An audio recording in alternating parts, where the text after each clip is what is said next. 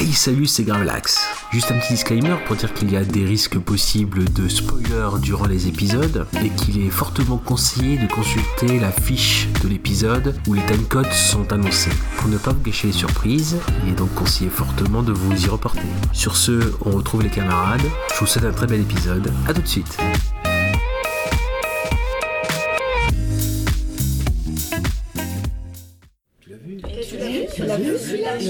Tu l'as vu Tu l'as vu Tu l'as vu Et celui-là, tu l'as vu Ouais, tu l'as vu celui-là. Ah mais tu l'as vu Eh, tu l'as vu Tu l'as vu Alors, tu l'as vu Hey, tu l'as vu Et celui-là, tu l'as vu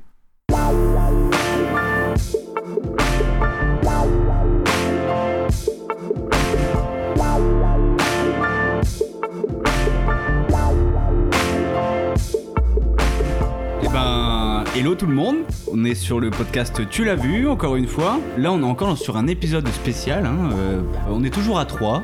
Oui. Donc, euh, toujours- donc je suis toujours euh, accompagné euh, fièrement par euh, Goubi. Comment va Goubi? Eh ben écoute, ça va, ça va. Eh ben super, super, super. Et comment va Gravelax Et bah très bien, en plus la, la cool parce que c'était un épisode où à la base euh, la matière première je n'étais pas là, c'est vous qui avez fait tout le boulot, bravo les petits. Eh ben, On va savoir pourquoi euh, Voilà. ensuite. On a essayé de, de- de- de gérer, hein, mais bon, on va voir. Très, euh, très bien. J'espère que ça va vous plaire. Oui, oui, on est toujours à 3 et puis bon, bah voilà, c'est l'occasion d'ouvrir un peu euh, les, pas les horizons, oui, les, les points de vue, parce que je sais plus qui disait ça, mais le cinéma, c'est toute, toute une question de point de vue. Et donc voilà, c'est c'est aussi. euh, voilà, c'est intéressant. C'est- pour ça, voilà, je. je... Philippe Lachaud. Non, non, non, non, c'est un littéraire du cinéma, je sais plus qui. C'est bien beau de dire des trucs comme ça et puis. euh, Florian Essic. ouais, spécialiste du cinéma, Voilà. voilà, quoi.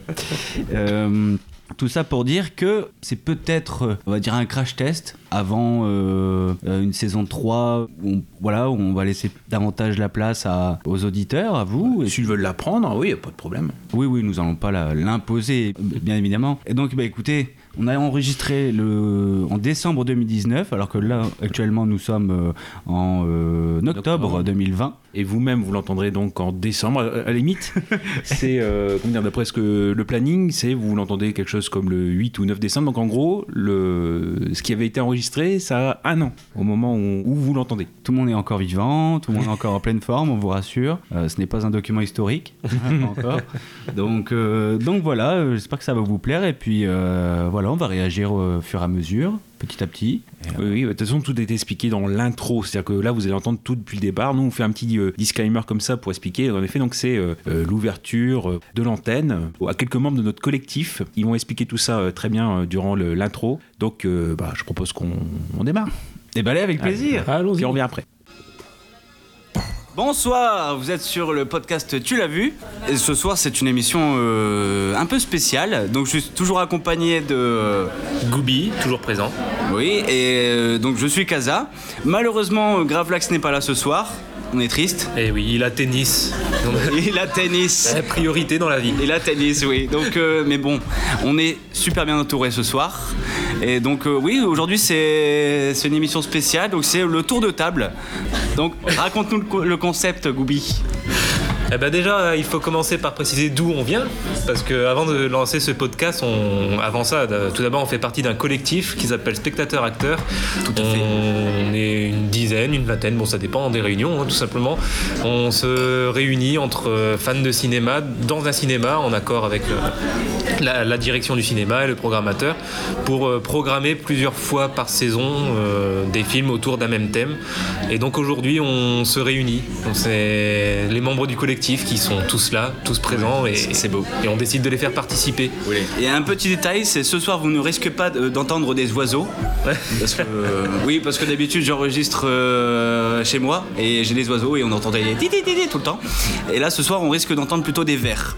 Parce que nous sommes euh, au Nautilus, donc c'est un bar culturel situé à Béthune. Je fais la petite, euh, la petite pub, hein, j'en profite. Et donc, euh, et donc voilà, on va commencer. Eh ben, on va oui. commencer. Et ben, écoutez, euh, et ben voilà, je vais faire le, passer le, le micro à, à la première personne et puis on va faire le tour de table. Ça marche Ah. Donc, Donc euh, Vivien, 31 ans. Est-ce que tu as un film coup de cœur Vraiment, euh, genre le film, euh, tu te dis, euh, voilà, c'est mon film quoi. Bah, c'est un film que j'ai découvert il y a pas si longtemps que ça. Que, euh, j'étais assez perplexe au début. Enfin, j'ai découvert euh, une critique sur internet, je me suis dit bah tiens, pourquoi pas. Je l'ai trouvé à la Fnac, j'ai dit pourquoi pas. et je l'ai acheté et euh, bah une claque. Alors, Voilà. qu'est-ce que c'est C'est Under the Skin. Ah On commence bien, hein. j'adore, j'adore, j'adore. Non, je fais pas de commentaires. Mais c'est toi qui m'as parlé. Voilà. Donc voilà, et pourquoi tu aimes ce film Bah déjà Scarlett Johansson. Ouais. Non, ça, c'est, un argument principal, mais bah, c'est surtout, enfin, l'idée, euh, le thème quoi, une, extraterrestre euh, dans la peau de Scarlett Johansson qui passe son, enfin, sa seule mission sur Terre, c'est de capturer des hommes euh, seuls, célibataires, euh, pour euh, les tuer en quelque sorte. On ne sait pas vraiment ce qui leur arrive, mais bon, on comprend bien que la peau de ces hommes est récupérée pour faire des costumes pour d'autres extraterrestres. Mais tu vois, vu comme ça, ça fait un peu Je- Jennifer's Body. Tu vois, moi quand j'ai vu le synopsis, je me suis dit, oh, ouais, on dirait Jennifer's Body. Tu, vois le film avec Megan Fox. Ouais. Et pourtant, ce film-là, euh, je trouve que ça véhicule une autre idée. C'est plus, euh, c'est plus, c'est plus profond. Je trouve pas. Enfin, je sais pas. Y a pas, c'est pas que euh, une histoire euh, juste pour euh, dire c'est une croqueuse d'homme, quoi. Tu vois. Je trouve qu'il y a autre chose derrière. Bah, il y a la question de la notion d'identité quand même. Oui, oui, est- c'est vraiment un, un un. Clairement. Voilà, génial. bah oui, c'est un ovni. Enfin, déjà, c'est très rare quand dans un film aussi récent. euh, moi, ce qui, le premier truc qui m'a choqué déjà, c'est le peu de dialogue. Ouais. Enfin, Scarlett Johansson, elle parle très, très, très peu. Enfin, les seuls dialogues qu'elle a, c'est pour attirer les hommes. Euh, L'esthétique aussi. Enfin, rien que les scènes où les hommes sont tués, mais je trouve que ces scènes sont juste magnifiques. Un fond noir, elle se dénude, il se dénude, et puis plus avance, il s'enfonce dans un sol qui devient liquide, et puis ils peuvent pas en ressortir. Ouais, C'est bah, a une c'est- une, violence. c'est une violence beaucoup plus psychologique quand même qu'il y a dans ce film. Et euh, bah, ce personnage totalement froid, impassible, qui finalement, euh, au fil du film, bah, est-ce qu'elle devient humaine? Enfin, pas techniquement parlant, mais est-ce qu'elle commence à avoir de- de- des, des émotions humaines, euh, de l'empathie, euh, vouloir ressentir de l'amour, et puis bah, se rendre compte que bah, sous cette apparence qu'elle de femme qu'elle a, elle n'a pas euh, On la, voit qu'il y a possibi- la possibilité de. On voit que t'as été touché par le film. Ah ouais, mais clairement. Et, Ça, doit, ça doit que ça sort des tripes. Ouais, Quand ouais, on ouais. parle, c'est. et pourtant, les, les personnes à qui j'ai regardé m'ont dit mais c'est de la merde. Et moi j'ai dit mais non, vous avez pas saisi l'essence même du Ouais, film. c'est un- film on aime ou on n'aime pas. Il y a, il y a pas en entre deux et, et je le recommande. Pour tous ceux qui l'auraient pas vu, je le recommande. Je veux pas trop en dire parce que ben voilà, faut quand même euh, essayer de veux pas trop. Non, bah, faut pas gâcher la. La fin est spéciale, faut le reconnaître. C'est pas, on s'y attend pas tellement, mais, mais voilà, c'est un film que je voulais en parler parce que voilà, j'ai envie que les gens ils le découvrent. Il a pas fait beaucoup parler de lui. Voilà. Bah écoute, super. Bah, c'est bon, tu passes ton tour Ouais. Et ben voilà, donc pour euh, le, premier dit, film, hein, en effet. Vivien, merci Vivien. Donc on va rebondir sur, euh, sur ses propos. Vous l'aurez compris, c'est pour le film Under the Skin de Jonathan Glazer de 2013. Euh, On a quand même des, des films assez- bien notés là, par contre celui-là 6,3 sur 10 sur IMDB. Ce qui pour un film, comme on va le dire, euh, spécial est plutôt une, une bonne note parce que c'est forcément un film qui peut cliver. Ah mais carrément oui parce que tu nous sors la note de l'IMDB. Moi à côté de ça je vois euh, bon on va commencer 5 sur 5 sur Té- Télérama. Euh, euh, il a élu euh, meilleur film de la décennie par la revue La 7ème Obsession Mhm. qui est sympa d'ailleurs Oui. je, la, je la- je la recommande elle est vraiment sympa Mhm. et elle fait partie des, me- des 10 meilleurs films des années 2010 euh, selon comment dire le- les cahiers du cinéma donc c'est- pas rien Oui. parce que là, on est sur des choses euh, voilà, très euh, cinéma assez, euh, assez pointues. On va dire y a du cinéma, c'est pas non plus grand public. Donc pour compenser, j'ai aussi, je suis allé rechercher les avis des youtubeurs. Oui. On n'en parle pas, mais Mm. bon, c'est aussi des grandes. in- enfin, c'est pas des inspirations, c'est plus, voilà, on est influencé par aussi leurs avis en quelque sorte. Donc on- voilà, c'est apprécié quand même par In the Panda, Durandal. Oui. Assez compliqué là pour une fois. Il aime un film, il Mm. l'avoue, et, euh, et surtout le fossoyeur de, de film. Oui, oui, avec une, tu en parleras, je pense, euh, avec une remarque intéressante sur un des moments pivots euh, du, du film. Oui, oui, oui, oui. C'est pour ça, je, d'un côté, j'ai pas envie d'en parler parce que bah, c'est leur parole à eux. Dans ces cas-là, je, je, je n'ai qu'à suggérer de, de- de les visionner, leurs Oui. les vidéos. Sont très bien. En tout cas, dans mon, dans mon avis, j'essaie d'être le plus subjectif possible et pas justement influencé par leur- leurs opinions. Puis après, c'est un film assez euh, comme disait Vivien, assez abstrait. C'est un film comme on pourrait considérer comme arty. Arty. C'est le, film où en fait je suis un gros boulet, j'étais vraiment un gros boulet. En fait, je l'ai, je l'ai pris, je l'ai commandé et puis mm. euh, je le reçois. Et en fait, c'était euh, l'édition anglaise euh, sans, sans sous-titres français. Donc là, je me suis dit, bon, je me suis fait couillonner. mais bon, ça tombe bien parce que, voilà, comme disait Vivien, le film n'a aucun dialogue. En tout cas, qu'un dialogue qui te fait avancer l'intrigue. C'est euh, c'est plus du. Euh, oui, c'est juste pour charmer euh, ses, victimes, C'est fonctionnel. Et puis voilà, pareil aussi, ce qu'on voit, c'est qu'il faut attendre 13 minutes de film pour avoir un premier dialogue. Et quand ils sont là, c'est du pilote automatique c'est technique de drague. Euh, parce que, à la limite, est-ce qu'il faut refaire le résumé très rapide euh, Parce que ça, ça a été fait, bien sûr, mais par Vivien? Ah bah, j'ai quasiment la même. Hein. Euh, c'est une mm. extraterrestre sous la peau d'une femme séduisante qui voilà, est à bord d'une camionnette qui parcourt les routes de l'Écosse notamment autour de la ville de, Elle va juste parcourir l'Écosse à la recherche de, victimes mais on ne sait pas pourquoi, et juste pour les charmer, pour les attirer dans la camionnette, et puis euh, les euh, conduire jusqu'à son antre, on va dire, son, repère. Donc c'est une maison assez euh, lugubre, pour voilà. c'est ça qui est embêtant, c'est t'as envie de dire tuer, mais c'est pas vraiment tuer, c'est une manière, même la manière de tuer est abstraite, donc on pourrait parler de neutraliser, de. Oui, bah dans ce cas-là, c'est toujours pareil, c'est des films comme ça un peu sensoriels. Il faut rappeler quand même qu'il est tiré d'un roman. Alors Michel Faber, Fabé, Sous ma peau ou Dans the Skin, le titre original. Alors bien sûr, Glazer s'est démarqué assez vite du roman, notamment sur la fin. Par contre, euh, c'est beaucoup plus explicite dans le roman euh, ce qu'il advient des, des, hommes qui sont capturés. Oui, on a vraiment une, là par contre la description de cauchemar est complètement tragique de ce qu'il advient d'eux en fait. Mmh. Donc toujours pareil dans des films comme ça un peu sensoriels, euh, quand on a parlé par exemple de Vite fait de 2001 ou Interstellar, etc., que il fallait souvent c'est ou Twin Peaks, et il y avait toujours une littérature autour pour un peu dévoyer euh, les mystères ou aller un peu plus loin. Si euh, qui est dans le film vous suffit et l'expérience sensorielle vous suffit, voilà. Si vous voulez en savoir un tout petit peu plus sur ce qui se passe, le livre est un bon complément, même si, encore une fois, il y a euh, un petit côté où ce qui peut être original, c'est qu'on voit aussi le point de vue des, des futures victimes. Et on va dire parfois, bah, dans le film, c'est assez bien retranscrit quand même. Parfois, certains, entre guillemets, méritent leur sort parce que c'est des, des salauds. Pareil, là, on a des, des sociopathes libidineux dedans, enfin dans le roman. C'est aussi à voir. Donc bref, ça fait, ça fait un bon petit complément, même si à un moment donné le, le roman part dans une autre direction et que Glazer c'est quand même bien. Euh, enfin là, il, s'est servi de ça comme base, mais il a fait son propre univers. Et euh, notamment, ce qui touche beaucoup aussi, c'est comme toujours peut-être dans ce type de cinéma, c'est la musique aussi. c'est Mika Livy et d'ailleurs qui a été, euh, qui a eu quelques petites récompenses quand même pour quand le film a été récompensé, c'est notamment pour sa musique. Oui, oui, oui. la compo est excellente et vraiment particulière, en tout cas à mm. l'image de ce film. Et puis elle, caractérise vraiment le, personnage et l'ambiance, c'est-à-dire qu'elle est, euh, hypnotisante. J'ai hésité à le sortir ce mot-là parce que je ne mm. savais pas si c'était hypnotique ou hypnotisant mm. et j'ai cherché un dictionnaire quand même. euh, même temps euh, sournoise et puis euh, menaçante en même temps. Et on n'a jamais entendu ce genre de, sonorité dans d'autres films, donc c'est vraiment à la hauteur de la hauteur du film. Et c'est une femme faut, faut mm. le préciser parce qu'on n'a pas souvent de, de compositrices. Euh, donc, mm. euh, donc voilà, faut le dire.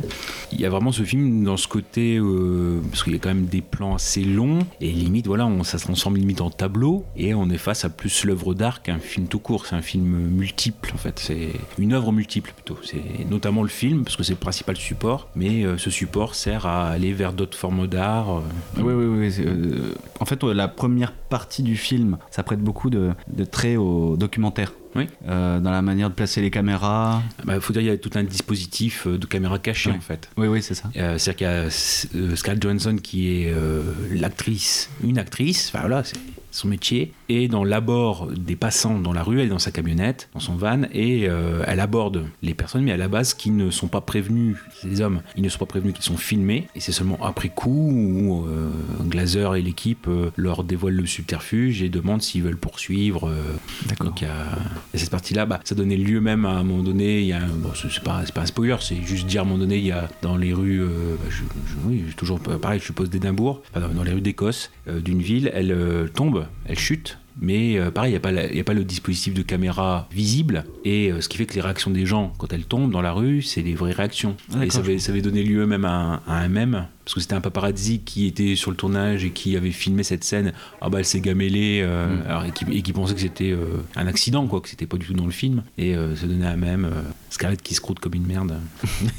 Mais dans le film, en fait, on a le point de vue de, l'extraterrestre. Donc, euh, on peut considérer que c'est une sorte de documentaire euh, extraterrestre qui observe euh, l'objet d'étude. En fait, c'est les terriens. Enfin, c'est- nous, les humains. Ah oui, parce que c'est ça, enfin, juste vite fait, pour reprendre juste euh, une toute petite phrase, ça, c'est-à-dire que euh, le, le point de vue est important, euh, comme tu avais dit, et euh, même si ce qui peut être écrit dans le film, c'est euh, une évasion extraterrestre, c'est vu du point de vue euh, extraterrestre. C'est pour ça que des fois, certains, bah, je pense que c'est le fossoyeur qui disait ça, que voilà, on était sur le terrain de, des body snatchers, enfin de l'invasion des profanateurs, de- Oui. voilà, mais en fait, non, parce que c'est le, le point de vue est décalé. Justement, c'est ce personnage de, Laura va se laisser gagner par euh, euh, les émotions, le fait qu'elle supporte mal sa peau, euh, le fait qu'elle ait aussi des comptes à rendre, hein, parce qu'il personnage des motards. Ouais, donc bon, c'est très, euh, c'est très, très bien vu. A24 travaille actuellement avec, euh, sur le nouveau film de Jonathan Glazer. le sujet, ça doit être quelque chose sur l'apocalypse, quelque chose comme ça. Et qu'en fait, il est, euh, il est prévu justement d'avoir peut-être une. euh, ah, peut-être avec le, le Covid s'est remis en cause, parce que c'était vraiment tout début d'année, c'était en janvier euh, 2020 que l'info avait fuité. C'était qu'il y avait une série en projet Under the Skin. Et qu'il y a deux, deux, deux boîtes qui se disputent euh, les droits. Donc il y a A24, donc c'est pour ça qu'il y a quand même un lien avec euh, Glazer, ou une autre boîte pour euh, produire cette, euh, cette série, Under the Skin. Ok. Voilà. Ok, ok. Donc A24 est sur le coup et euh, enfin A24 reconnaît quand même euh, euh, Jonathan Glazer et je suppose Under the Skin comme étant dans son domaine Mm. euh, voilà de, de film. Après, il faudrait peut-être euh, justement rappeler qui est euh, Jonathan Glazer. Ah oui, Pour ceux qui, qui ne connaissent pas, oui, Jonathan Glazer, en fait, il vient principalement des clips les clips. et ouais. des, des spots télé. Je vais vous en citer quelques-uns. Par exemple, dans les clips, il a surtout fait, euh, il a surtout travaillé avec euh, Jamiroquai. Virtual Insanity. c'est ça, c'est ça. Et euh, surtout sur Karma Police. Le, le fameux tube de, de Radiohead. Et euh, Il y avait Massive Attack aussi, ma- ouais, euh, Karma Coma, je crois. c'est ça. Ouais, ouais, ouais. Mais bon, enfin, il a travaillé euh, avec des grands quand même. hein. Mm. Il est toujours dans cet esprit euh, musique euh, indépendante, un peu. Et au niveau spot télé, il travaille, il va collaborer notamment avec Nicolas Duvauchel Ah, dans une pub, le Levis, euh, qui est sortie en 2002. Et d'ailleurs, là, vous pouvez retrouver la pub sur, sur YouTube. Et la, la pub est euh, magnifique. Elle est très belle. Personnellement, je ne connaissais pas. Bon, après, il n'a pas fait non plus beaucoup de films. Là, c'est son, Et, bah, c'est son troisième et dernier oui, film mais- à ce jour. ouais, c'était Birth Bref, avec Nick, bah, justement, ta copine. Ouais, Nicole Kidman et qui là aussi euh, est un film assez euh, assez space dans le dans le pitch. Là il va avec Under the Skin, il va un cran un cran dessus encore dans le dans le bizarre. T'as d'autres d'autres choses à dire? Rapport au réalisateur, non. Bah, Peut-être que son prochain film, c'est avec euh, Kirsten Dunst. Ah, il manque qu'elle, hein. Allez, il ferait la belle brochette. hein. Ah, parce que pour l'instant, en ayant vérifié hier pour préparer, euh, oui, euh, sur la fi- fiche IMDB, euh, c'est oui, c'est New Project of Jonathan Glazer, un- Untitled. Non, oui, voilà. Après, bah, juste, il faut rajouter des choses sur le film. dire que Jonathan Glazer avait hésité à prendre vraiment quelqu'un d'inconnu, une actrice inconnue pour prolonger ce côté bizarre et puis euh, ce côté-là. Mais bon, après, il faut dire aussi que Scarlett, il y a une vraie euh, transformation. La perruque, euh, Oui, oui, oui. Puis, bah, son manteau de fourrure. bah, il y a une transformation, mais d'un autre côté, elle se joue de, de son image de sexe symbole. On pouvait pas laisser de côté euh, euh, le personnage Scarlett, en fait, l'actrice. Mhm. Et c'est vrai que quand c'est une icône, il y a toujours un petit peu qui reste dans le film, en fait. C'est toujours ça. Et, euh, et au contraire, ça sert le film. Et justement, là, je trouve que c'est le film où elle laisse passer un message. En fait, elle tente de s'affranchir justement de, de son image de, de sexe symbole pour montrer que derrière, il y a une vraie actrice, une vraie femme Mhm. engagée. Et, euh, bon, c'est paradoxal parce que c'est le, genre le film où euh, on la voit euh, entièrement nue, voilà, dans un rôle où elle joue vraiment une, croqueuse d'homme. Mais pour parler de la nudité, elle est pas, euh, c'est pas le cheveu sur la soupe quoi. La nudité euh, a un propos, un certain propos parce que on est vraiment dans le, c'est vraiment la peau, la nudité dans le sens emballage, on va dire. Oui, c'est ça. Bah, oui. voilà. Mais elle, a- elle avait une, elle a eu une déclaration là-dessus euh, sur euh, le fait d'apparaître nue dans le film et forcément elle a dit voilà c'est pas quelque chose qu'on fait gratuitement surtout quand on ne l'a pas fait avant. Bon, après il y avait eu ces photos aussi qui avaient leaké euh, quand il y a eu le leak euh, euh, c'est surtout Jennifer Lawrence qui en a été victime mais bon à la limite euh, dès qu'il y a une photo c'est on est victime. Euh, elle a dit ouais c'était pas c'est pas gratuit et c'est, et c'est quelque chose que sur lequel je me suis beaucoup interrogé et en gros l'idée c'est est-ce que ça sert le film? Est-ce que ça sert le personnage Est-ce que voilà, est-ce que ça en, vaut la peine ou est-ce que c'est gratuit? Et là, forcément, elle dit bah non, dans, le film, ça a un sens par rapport à Laura, donc le personnage qu'elle joue, l'extraterrestre qu'elle joue. Donc elle dit bah voilà, j'y vais. Mais, mais bon, elle s'est posé la question de, savoir euh, si elle y allait ou pas. Ouais, puis là, c'est loin d'être gratuit. Bah oui, oui, puis toujours pareil, il y a ce côté où, euh, dans la première partie, on voit un côté euh, bah, où elle drague, mais justement, il y a ce côté froid et ce côté répété, parce qu'il y a quand même plusieurs qui sont abordés, donc on répète à peu près le même schéma durant la première partie du film. Bah, finalement, ça, alors que c'est quelque chose de euh, d'intime ou de, en théorie, de, de chaud, de torride, c'est complètement désexualisé parce que c'est complètement froid. On voit que c'est du, pil- comme je disais tout à l'heure, c'est du pilote automatique. euh, C'est des phrases sorties euh, pas en random, quoi. Mais voilà, c'est en gros, c'est comme ça que les hommes marchent. euh, aussi ce que je vais dire, quel que soit euh, celui qui est à côté de moi. C'est une réflexion sur le- l'humain, sur les hommes aussi, sur la faiblesse des hommes face à, on va dire, une, voilà, une plastique de rêve, on va dire. Et c'est pour ça que le, voilà, le, le- le caméra cachée est vraiment le meilleur, meilleur moyen de, de- de montrer ça, d'exposer ça. On a aussi un message par rapport aux, aux femmes, le harcèlement, euh, ce que vivent Oui. les femmes Mm. juste en voiture. Parce qu'on va voir, on va assister à des scènes, enfin vraiment la, la société est tout autour euh, de, de cette camionnette. Ça fait un peu Cosmopolis, dans, le- dans le sens où on est vraiment, on est, on est un peu en huis clos dans cette Mhm. camionnette et euh, la société euh, est en train d'évoluer tout autour d'elle dans ce sens-là. Enfin, je défie quiconque d'avoir vu un film comme celui-ci. Oui, puis- oui, c'est pour ça, oui. Booby, tu l'as, vu. Oui, oui, bah, moi, j'avoue qu'il n'a pas vraiment fonctionné sur moi, mais pour reprendre le- ce qu'il disait Vivien dans- à la fin de son intervention, il disait c'est un film on aime ou on n'aime pas. Bon, moi, je suis justement dans l'entre-deux, je le fais contredire un petit peu, euh, euh, je, re- je remets en cause ce qu'il a dit. En fait, c'est un film, je dirais, que je n'aime pas encore. Ah oui. C'est-à-dire que Ah bah, c'est voilà, c'est un film là, après le premier visionnage, tu vois, je, je peux pas dire que j'ai aimé, parce que j'ai honnêtement vraiment pas tout compris. Mm. Et Il y a beaucoup de choses forcément qui sont même pas expliquées, comme par exemple, rien que dans le pitch, le fait que ce soit une extraterrestre. Ah oui. Ben, je- honnêtement, je vois pas dans le film ce qui nous fait comprendre que c'est une extraterrestre en fait. Mais c'est dans le justement c'est ça qui est subtil, c'est dans le comportement. Et euh, il y a une y a surtout une scène où on remarque le va dire le, le fait qu'elle ne soit pas humaine. Mhm. C'est euh, il y a une scène vraiment dure. C'est euh, bon ça se passe sur la plage notamment bah, ceux qui Ah l'ont oui. vu euh, Mm. connaîtront. Et cette scène là, le fait qu'elle soit vraiment imperméable, absente de toute euh, émotion, on se rend compte qu'elle est pas humaine. Enfin n'importe quel euh, humain, même euh, le plus sociopathe euh, possible, réagirait au moins Hmm. et là, on n'a vraiment aucune réaction. Et en plus, si elle a une réaction finale qui est encore plus euh, terrible.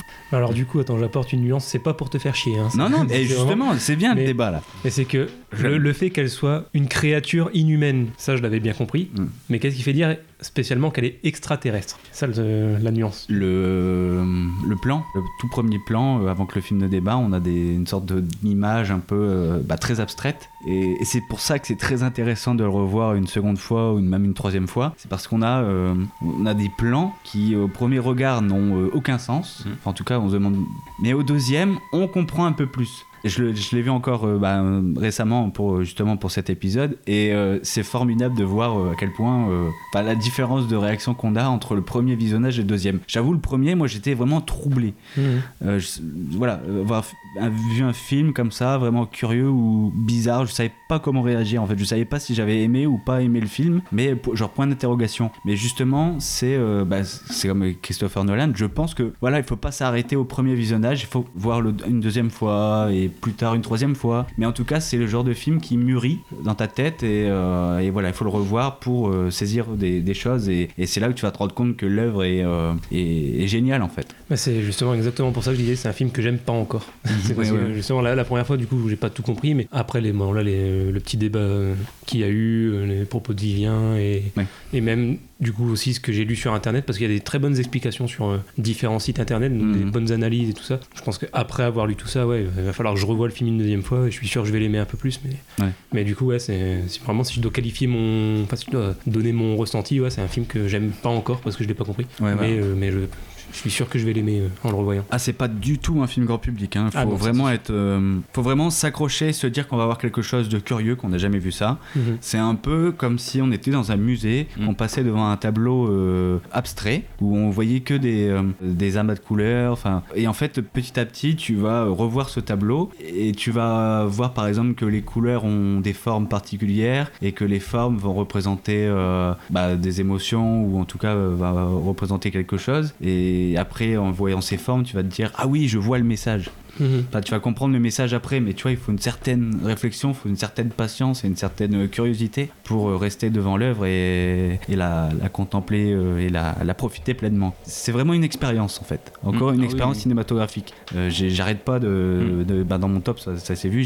J'arrête pas de dire que j'adore les, les expériences cinématographiques. Et là, justement, on en a, on en a une vraiment euh, encore plus euh, inédite. Donc, euh, donc c'est pour ça que Under the Skin m'a beaucoup plu et je pense que je l'aimerai encore plus euh, par la suite, l'avenir. ouais. Donc, euh, je vous le conseille, mais euh, attention, ne soyez pas choqués ou enfin, accrochez-vous en voyant le film une première fois. Faut le voir avec un esprit ouvert. Oui, voilà. Et euh, j'ai même vu une phrase, c'était ça. Donc, euh, c'est donc un film radical, dépouillé, clinique, qui change nos réflexes de spectateur. Donc, il faut changer un petit peu notre façon de, de voir le film. C'est une expérience autre qui, contrairement à un film arty, a quand même une narration. Ça, ça raconte quand même quelque chose. Donc, euh, la fin. Bon, en théorie, on a une histoire bouclée, euh, même si c'est pas dans la narration habituelle, mais on a quand même un début, un milieu, une fin. C'est un projet aussi qui est mûrement réfléchi. hein. Euh, on défend beaucoup de, de films comme ça qui ont pris du temps à leur euh, réalisateur. Là, ça a pris 10 ans à, à Glazer. Au départ, il était parti sur complètement autre chose, sur plutôt un couple. C'était un couple d'Écossais. Il avait même prévu Brad Pitt dans, pour faire l'homme. Et même, bah, comme, comme j'ai dit, il avait hésité entre une inconnue totale ou Scarlett. Scarlett, dire aussi qu'elle s'est complètement investie dedans, bah, on le voit, mais qu'elle a suivi le projet pendant 4 ans, donc elle l'a pas lâché. Ça, c'est niveau anecdote, mais comme autre actrice qui aurait pu y avoir, il y avait donc euh, Eva Green. Bah, du coup, je la, je la cite parce qu'elle est dans, dans plein d'autres projets. Ça aurait dû être Eva Green, ça aurait dû être Eva Green, c'est une phrase qui revient tout le temps. Megan Fox. Amanda euh, Seyfried, bah, tu disais Jennifer Body, bah voilà, on a Ah le là duo là, de, on a le duo, euh, Jessica Biel, ouais, par exemple, voilà. Et pareil, le cadre de l'Écosse, qui amène le côté un peu étrange. Et il y a une bonne phrase comme ça, parce qu'à un moment donné, il y a euh, un personnage euh, tchèque qui justement vient en Écosse. Et euh, oui, le personnage joué par Scarlett dit bah, Pourquoi t'es venu là? Parce que c'est nulle part. c'est une belle phrase, je trouve. Euh, après, je ne sais pas si on parle aussi du personnage un peu spécial qui fait un peu tourner ou changer. euh, Moi j'attendais euh, qu'on parle des scènes préférées pour la cité Ah bah ouais, d'accord. bah oui, bah donc. Ouais, on peut y aller maintenant. Après, non, c'est justement pour euh, rebondir là-dessus. C'est le fait qu'on a ce côté euh, icône de Scarlett qui là utilise son, son corps, mais euh, dans d'autres euh, articles, je vois aussi que c'est un prolongement. Enfin, beaucoup y trouvent un prolongement avec Heure. Oui, j'allais- j'allais- c'est ce que j'allais dire.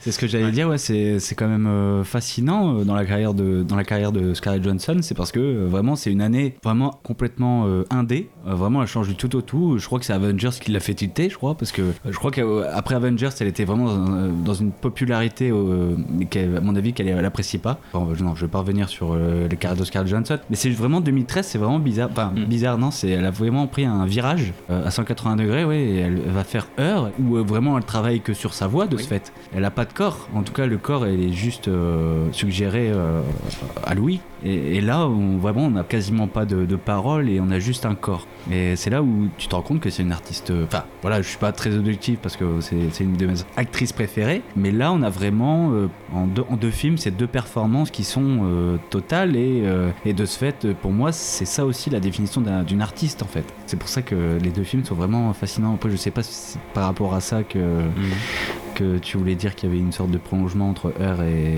Ah oui, oui, c'était euh, que c'était une période où euh, on avait euh, voilà l'iconisation euh, physique et vocale de Scarlett. Et c'est pour ça que je dis qu'il y a un avant et un après euh, Under the Skin dans la carrière de Scarlett Johansson parce que on va voir qu'avant il y aura beaucoup de, de films où vraiment elle sera euh, sex symbole etc. Mais là, à partir de ce film, on a vraiment, euh, elle a que des rôles un peu euh, vraiment avec des femmes euh, fortes. Elle va jouer de son corps d'ailleurs. Justement, juste après, elle va, le même elle va tourner avec euh, Joseph Gordon-Levitt, euh, Dungeon, où vraiment, euh, au départ, elle est dépeinte comme euh, comme vraiment vraiment le sex symbole ultime quoi.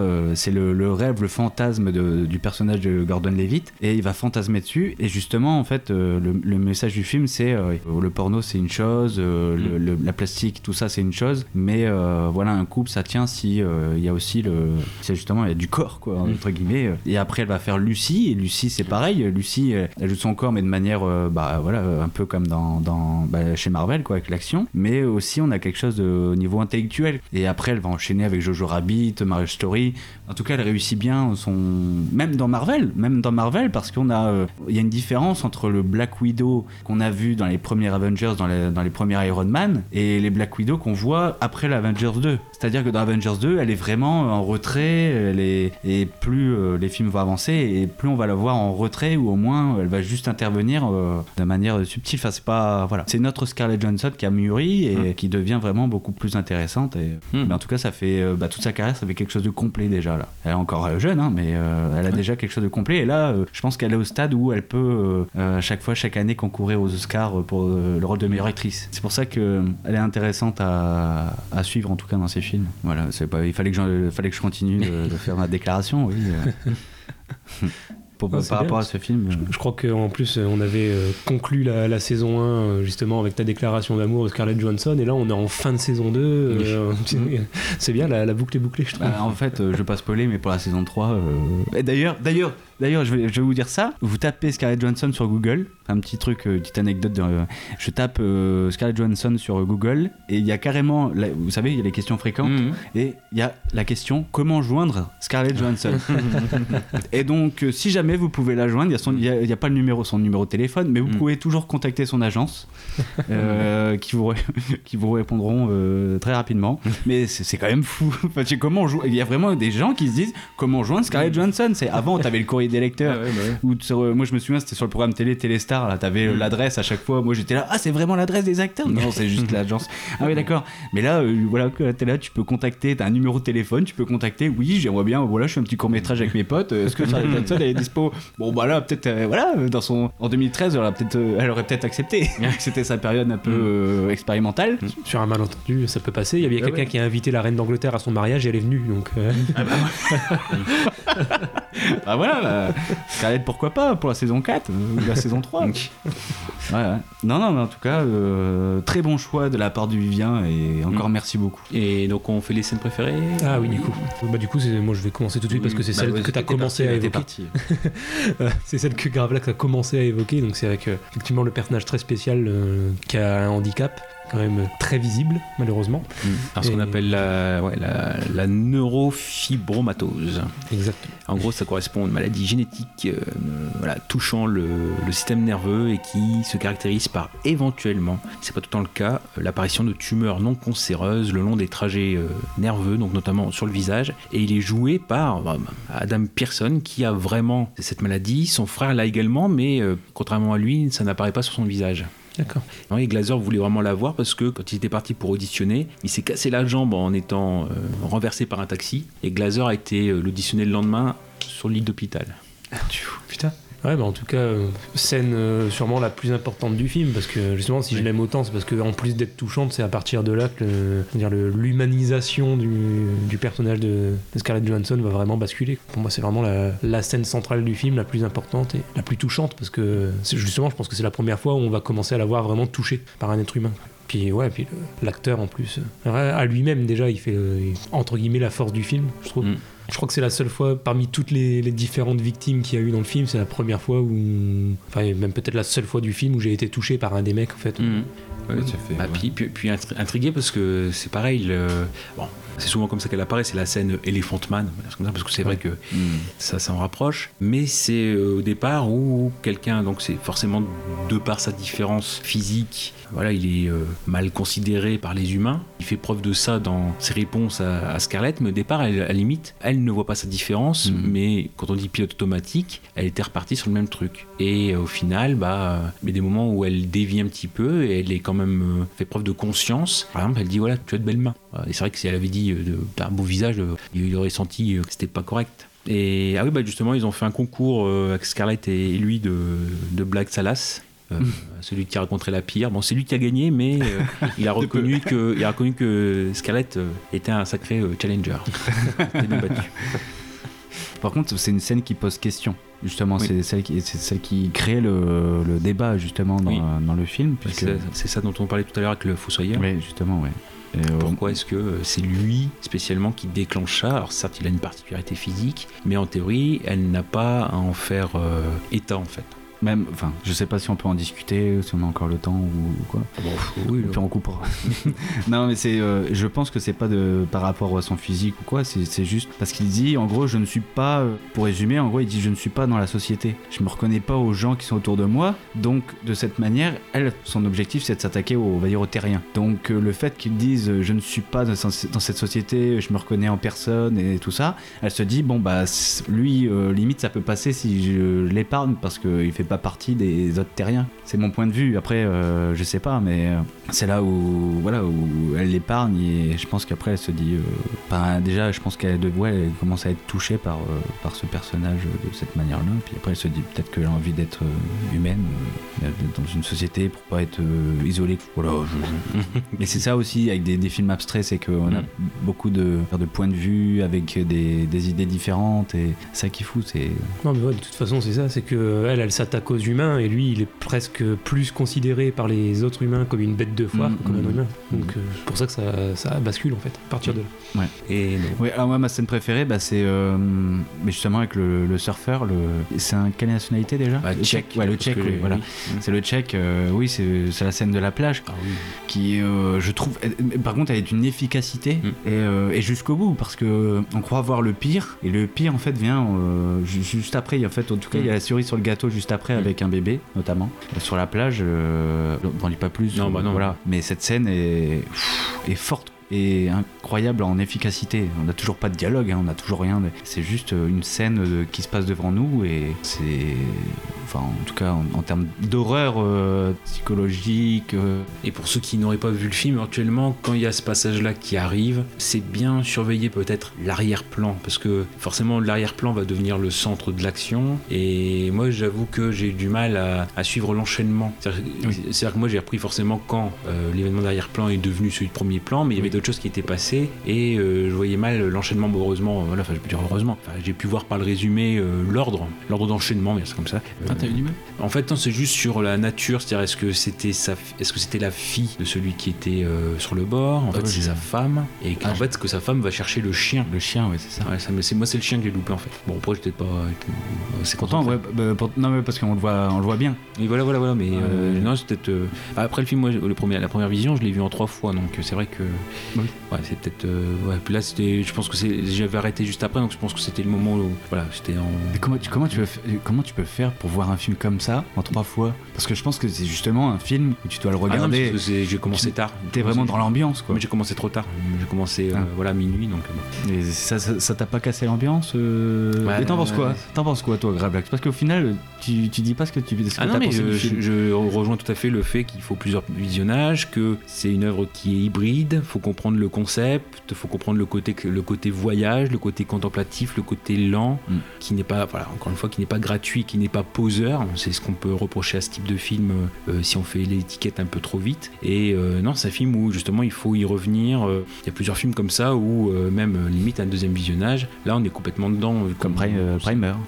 Primer, voilà, tout, tout à fait. Ouais. Voilà, non, c'est bah, justement c'est ça, c'est Mm. tout à fait ça. Oui, bah à la limite, voilà, j'aurais pris vos, vos deux scènes, donc euh, bon, dans ce qui reste, bah, c'est quand elle se fout à poil, voilà. Oui, les scènes de, de neutralité. Enfin, de. Ah, tu peux pas dire les mises à mort, les, les scènes. euh, les scènes. euh, comment dire, avec ses victimes, là. Les, les- Ah non, pas du tout. C'est quand elle se dénude, euh, quand elle se découvre euh, devant sa glace. euh, voilà. On essaie de rattraper ses propos pour pas se faire emmerder par MeToo et il remet une couche quoi. Ah, mais faut pas être hypocrite non plus. hein, je- Ah mais bon, non, mais c'est vrai, j'aurais- sinon j'aurais pris la, la scène de la plage. ouais. Eh bah, très bien. Bah, moi, je vous propose qu'on enchaîne. hein, On enchaîne, normalement, on sera peut-être un peu plus rapide sur le film suivant. sur quelque chose de plus gai, j'espère. Alors, quelque chose avec plus euh, d'espoir, on va dire c'est comme ça, même si le sujet de base est pas très gai, je vais y revenir juste après. Le film, euh, en effet, traite ça avec beaucoup d'espoir. Voilà. On passe à l'extrait euh, suivant, c'est Bernadette qui s'y colle. Back to the future. Bernadette. On revient en décembre 2019. D'ailleurs, t'as vu, il leur passe aux étoiles. Ouais, ouais, mais faut, faut enchaîner les trois. Ah oui. Donc Bernadette qui était vraiment très en avance puisque le- l'épisode avait été euh, enregistré le 5 décembre euh, 2019 et elle nous parle d'un film qui était sorti la veille. Mais bon, elle l'avait vu au festival le mois d'avant. Bonsoir. Donc Bernadette. années 50. de même. Donc moi j'ai vu un film qui m'a marqué au dernier festival d'Arras, qui est sorti aujourd'hui dans les salles Made in Bangladesh. Donc c'est Made in Bangladesh. Donc ça se passe en Bangladesh. C'est une jeune femme qui travaille dans une usine textile. Donc c'est une jeune femme qui, à l'âge de 14 ans, s'est sauvée de sa famille parce que ses parents voulaient la marier à un homme de 40 ans. Donc elle s'est réfugiée chez sa tante. Elle n'a pas réussi à faire des études parce que peu de moyens. Donc là, elle est mariée, elle travaille dans une entreprise textile où toutes ces femmes sont exploitées. Elles n'ont pas droit à la parole, elles travaillent dans des conditions très dures, dans un atelier d'ailleurs qui est euh, en très mauvais état. Il y a un incendie, il y a une jeune femme qui meurt. Et suite à ça, elle voit des affiches et elle décide de créer un syndicat. Le premier syndicat. Et ça, ça plaît pas du tout, du tout, du tout. Donc le film raconte sa lutte, sa lutte aussi chez elle par rapport à son mari, qui au début du film n'a pas de travail, donc euh, admet qu'elle puisse aller travailler. Mais dès que lui euh, crée une entreprise avec un ami, il voudrait bien qu'elle reste à la maison, comme les autres femmes. Donc il y a cette lutte dehors et dedans. Elle est très digne, elle essaie de convaincre les autres ouvrières. Il arrive des, des tas d'aventures. Il y a aussi les Européens qui viennent visiter cette usine textile et qui ben, gobent tout ce qu'on leur dit, veulent bien gober tout ce qu'on leur dit, que tout va bien. Et en fin de compte, rien ne va bien. Et c'est ce, ce combat qui est raconté. Et j'ai trouvé qu'elle était très, très forte, très calme. Et c'est pas un film misérable parce qu'on voit aussi euh, des, des, moments de gaieté. Il y a un mariage et ces femmes sont toujours habillées de vêtements très très chatoyants, très colorés. Donc ce qui fait qu'il n'y a pas trop de, c'est pas trop plombé. Voilà pourquoi j'ai aimé ce film. Voilà, on n'est pas trop dans le pathos. C'est vraiment une femme qui se bat pour qu'il y ait un syndicat pour être défendue, pour que leurs droits soient reconnus et qu'elle travaille de manière tout à fait euh, on peut dire, euh, dans de bonnes conditions. Oui. Dans de bonnes conditions, voilà. Tellement bien présenté que j'ai même pas de questions à poser. C'est tellement bien défendu. merci beaucoup Bonne soirée. Au revoir. Oui, oui, donc euh, Bangladesh, merci Bernadette, euh, donc de Roubayet Hossein, donc c'est une femme, un film donc de 2019 comme euh, Bernadette l'a dit, fin 2019 euh, pour la, la, sortie et qui est noté 7,1 sur 10 sur IMDb. Alors dire que oui, c'est moi Gravelax qui vais euh, rapidement en parler, enfin rapidement, je vais euh, dire ce que j'en ai à, en dire parce que bah oui, forcément il n'était pas disponible en support autre, donc j'ai dû le voir vite fait en VOD sur Rakuten TV, bon s'il faut le dire, et forcément c'est disponible que deux jours et donc mes deux comparses n'ont pas pu le voir. Donc j'allais très vite. Dommage. Bah oui, c'est vrai que Bernadette a bien décrit le contexte, mais euh, concrètement, ça se centre donc sur une ouvrière qui s'appelle Chimou, voilà, qui a 23 ans. c'est ton regard qui est trop. Parce que sur le moment, je fais. Allez, mettons. Voilà. Je fais, bah, est-ce que ça passe, -ce que ça passe? Si ça, passe, je vais pouvoir parler. Donc cette ouvrière, voilà, qui, qui sont là, euh, travaille dans, bah non, mais c'est comme caca au Brésil, euh, mmh, mmh, ça mmh. fait pas rire. au Brésil, ah, ça fait pas rire. C'est vrai. Voilà. Donc il travaille. Euh, elle, travaille donc dans une usine textile à Dhaka au Bangladesh. Face à des conditions de travail de plus en plus difficiles, elle décide avec ses collègues de monter un syndicat malgré les menaces de la direction et le désaccord de son mari. Ensemble, elles iront jusqu'au bout. Donc ça c'est le synopsis. Alors bien sûr, voilà, c'est-à-dire que voilà, il y a ce côté euh, misérabiliste ou le côté euh, en effet très très dur parce que rappelez qu'en effet que le Bangladesh est le deuxième atelier du monde euh, niveau textile. 85% de la main-d'œuvre, c'est une main-d'œuvre féminine, qui est forcément moins payée que celle des hommes. Et en gros, voilà, c'est ce qu'on voit, c'est-à-dire que c'est la main-d'œuvre aussi qui est la plus mal payée du monde. C'est-à-dire que là, ils viennent seulement de renégocier, par exemple, et donc en 2018, et le salaire minimum est passé donc de 54 euros à 82.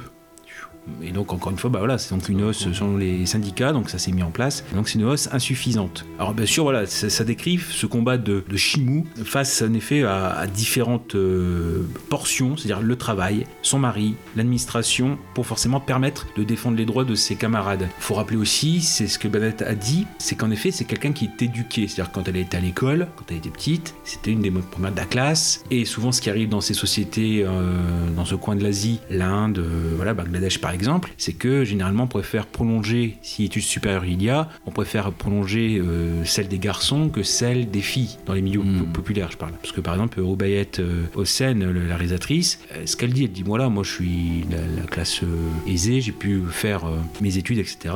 J'ai pu poursuivre voilà, ce que je voulais faire. Elle a fait trois ans de recherche sur les conditions des- de ses ouvrières. Elle avait déjà fait un film auparavant qui s'appelle en français Les Lauriers Rose-Rouge, qui est de 2015, qui parlait plutôt des classes moyennes, d'une femme de la classe moyenne. C'était une trentenaire, une actrice de théâtre, qui voit son rôle titre menacé par une actrice plus jeune, qui va décider de reprendre ce rôle, produire la pièce par elle-même, et euh, donc notamment le personnage principal de cette pièce, donc qui s'appelle dans le film aussi les lauriers euh, rose rouge parce qu'en en, en anglais enfin le titre original c'est Under Construction ouais voilà pour ce qui est du titre du film. Et en fait le personnage principal de la pièce c'est une domestique qui devient ouvrière textile. Et en fait c'est ce personnage dans son premier film qui a inspiré euh, justement dans Bangladesh cette personne ce personnage de justement de d'ouvrière textile et à savoir que elle s'est basée aussi sur le témoignage d'une véritable ouvrière c'est euh, Dalia Dalia Akhtar Doli voilà c'est son, son, vrai, nom qui elle aussi a eu le même parcours quasiment que forcément euh, Chimou est très euh, inspiré de d'elle il y a beaucoup de témoignages et de- d'épisodes de, la vie puisqu'en effet elle, aussi a dû euh, quitter euh, sa campagne à 11 ans avec l'argent de la bourse du gouvernement parce que sinon elle était destinée à être mariée à un qui avait 40 ans euh. ouais donc c'est des choses un peu contradictoires c'est à dire que être ouvrière textile c'est en même temps très compliqué comme métier parce que en gros euh, au-delà de 30 ans ces femmes ne le pratiquent plus parce qu'elles ont des problèmes d'épaule de dos. Ouais. euh, être 10 heures par jour 6 jours par semaine en effet assise et penchée sur une machine à coudre. Voilà ça, ça entraîne des problèmes de santé. Dalia a été aussi femme de ménage avant de devenir ouvrière textile. Elle a été battue par ses employeurs. Forcément euh, Hossein c'est- c'est largement euh, inspiré de d'elle. Et même Dalia a- durant le film a accompagné la promo. Et même après elle est allée retourner travailler en atelier mais cette fois en Jordanie parce qu'elle est en pleine procédure de divorce euh, et peut-être même ça va faire l'objet d'un nouveau film euh, la suite. Bref c'est une combattante. Et c'est là où je disais on est du côté de l'espoir parce que voilà, ça pourrait être quelque chose de misérable mais c'est toujours des combattantes. Voilà c'est elle, elle ne baisse jamais les bras. Est-ce que le film est sorti euh, par rapport au contexte euh, avant ou après le, le scandale des manufactures là? On était dans le, bord- dans le, dans le pendant, non? C'était c'était tout frais dans le, le scandale? Alors non, non, ce qui était frais, c'était euh, l'accord pour des meilleures conditions de travail aussi, voilà. Mais surtout, ouais, c'est forcément l'événement qui déclenche. De toute façon, il y a un petit écho au tout début du film, parce que Bernadette parle justement de l'incendie qui a lieu dans l'usine qui coûte la vie à une de ses, euh, ses collègues. Forcément, ça correspond à peu près, en effet, à la, la catastrophe du, du Rana Plaza qui a eu Voilà. lieu, donc c'était le 24 avril 2013,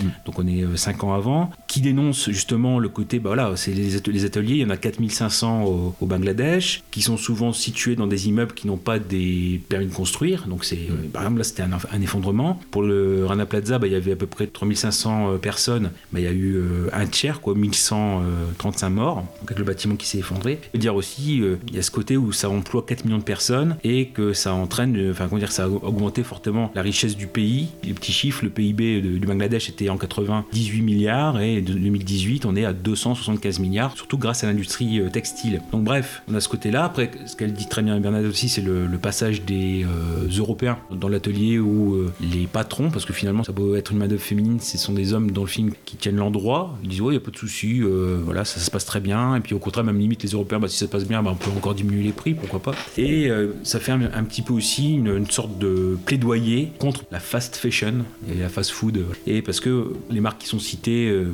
même si c'est pas dans le film, c'est H&M, Primark, euh, Walmart, c'est pour le, le Carrefour américain, Calvin Klein, Gap, même Carrefour, Aldi, qui en fait ne se préoccupent pas, ces marques, quand elles passent commande, elles ne, elles ne se préoccupent pas de la façon de faire. C'est-à-dire ici, quel temps ça va prendre, dans quelles conditions, euh, voilà, c'est vous, vous m'en faites autant, puis c'est tout, voilà, pour telle date. Et donc, l'idée, en sous-texte du film, c'est aller vers donc, justement un, capitalisme un peu plus éthique, qui est soucieux de l'humain, qui se trouve derrière la production des, articles. Et l'idée, c'est euh, vraiment que la solution idéale, ça serait que les, marques qui passent commande, en fait, elles aient directement leur propre atelier là-bas pour pas qu'il y ait d'intermédiaire. Ça serait plus responsable et il se rendrait compte un peu plus. Tout ça pour dire, ouais, en effet, donc on a trois ans de recherche de la part de la réalisatrice. Elle s'était basée à la base sur des documentaires, mais les documentaires étaient très misérabilistes. Et justement, c'est le contraire. C'est elle, elle voulait montrer que les, ces ouvrières, c'était des combattantes. Ça fait 40 ans, en effet, que ce mouvement a lieu et que bah, peu à peu, il gagne du terrain et il arrive à avoir des, améliorations. Mais euh, voilà, quand, elle a fait des témoignages elle-même d'ouvrières, elle a vu de la dignité, de l'énergie. Donc c'était pas c'était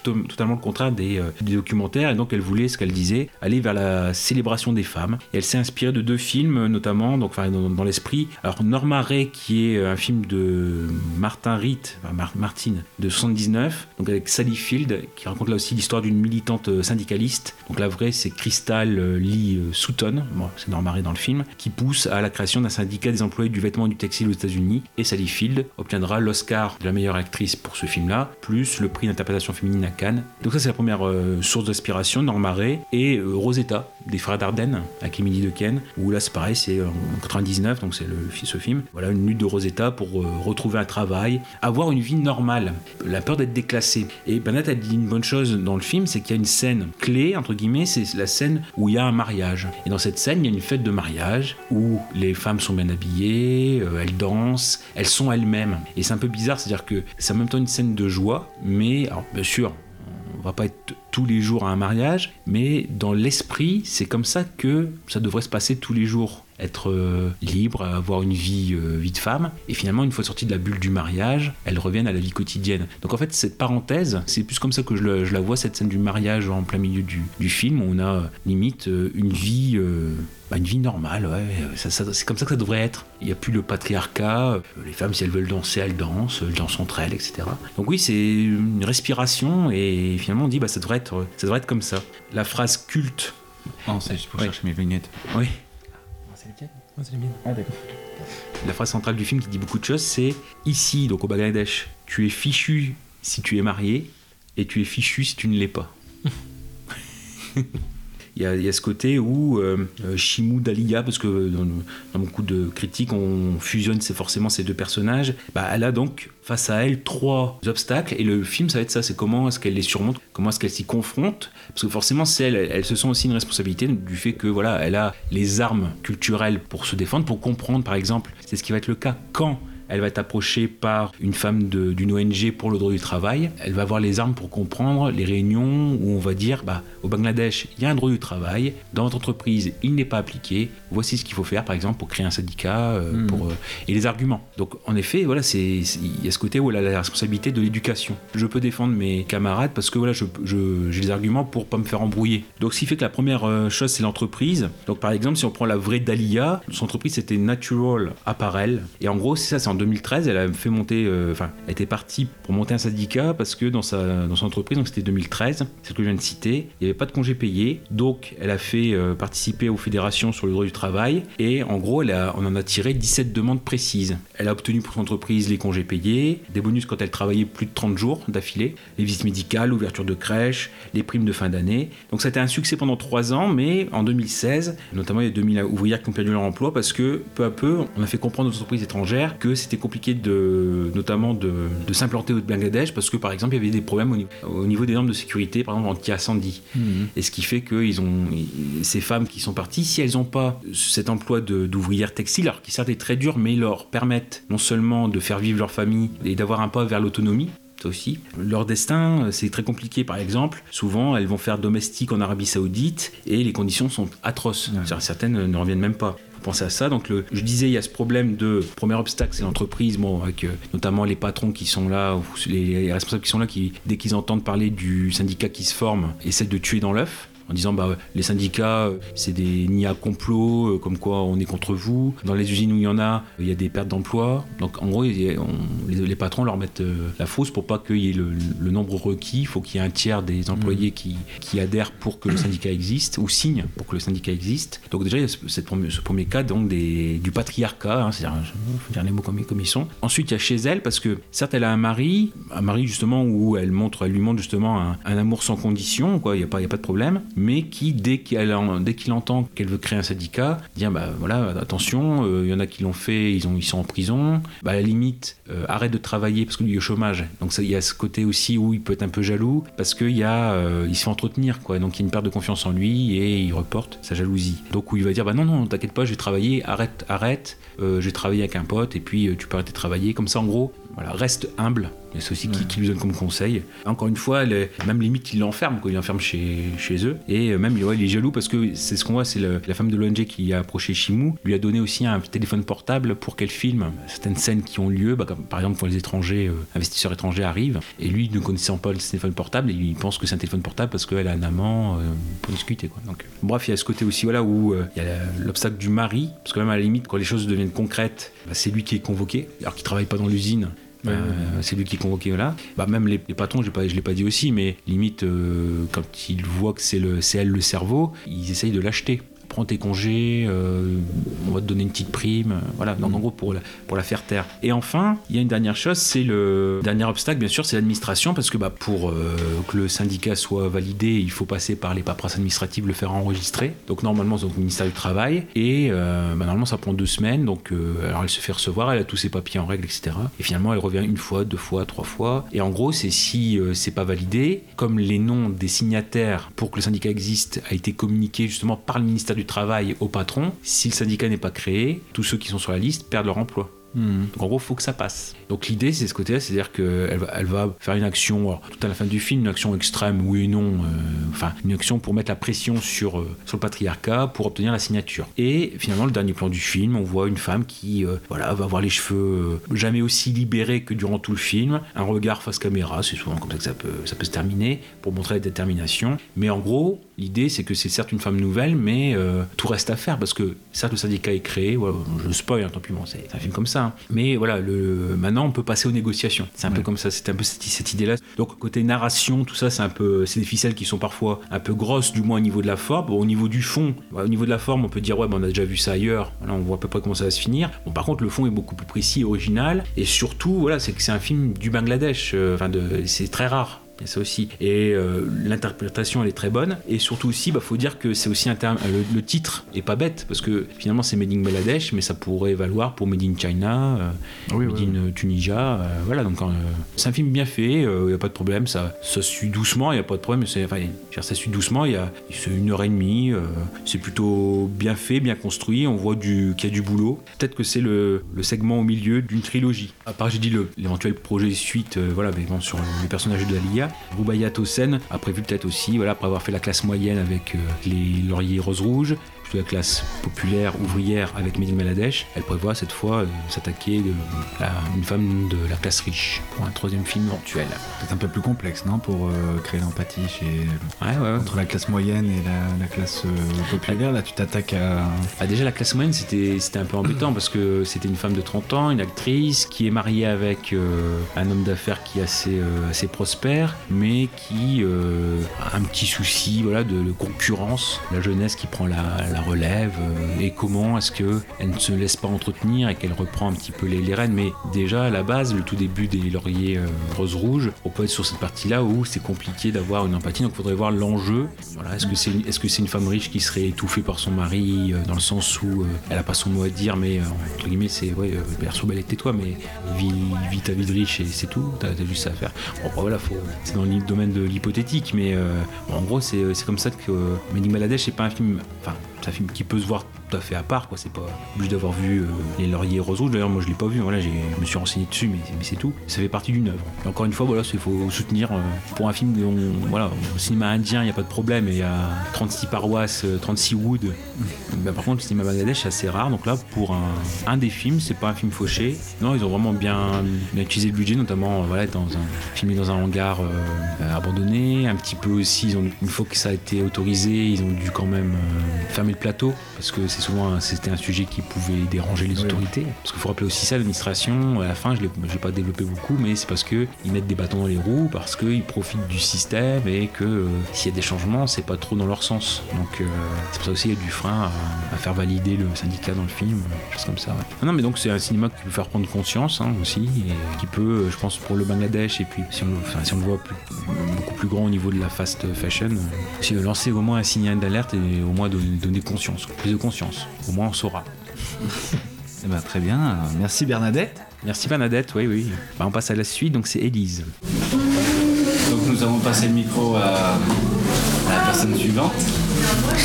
Bonsoir, bonjour, ça dépend à quelle heure vous écouterez. C'est Élise, 42 ans.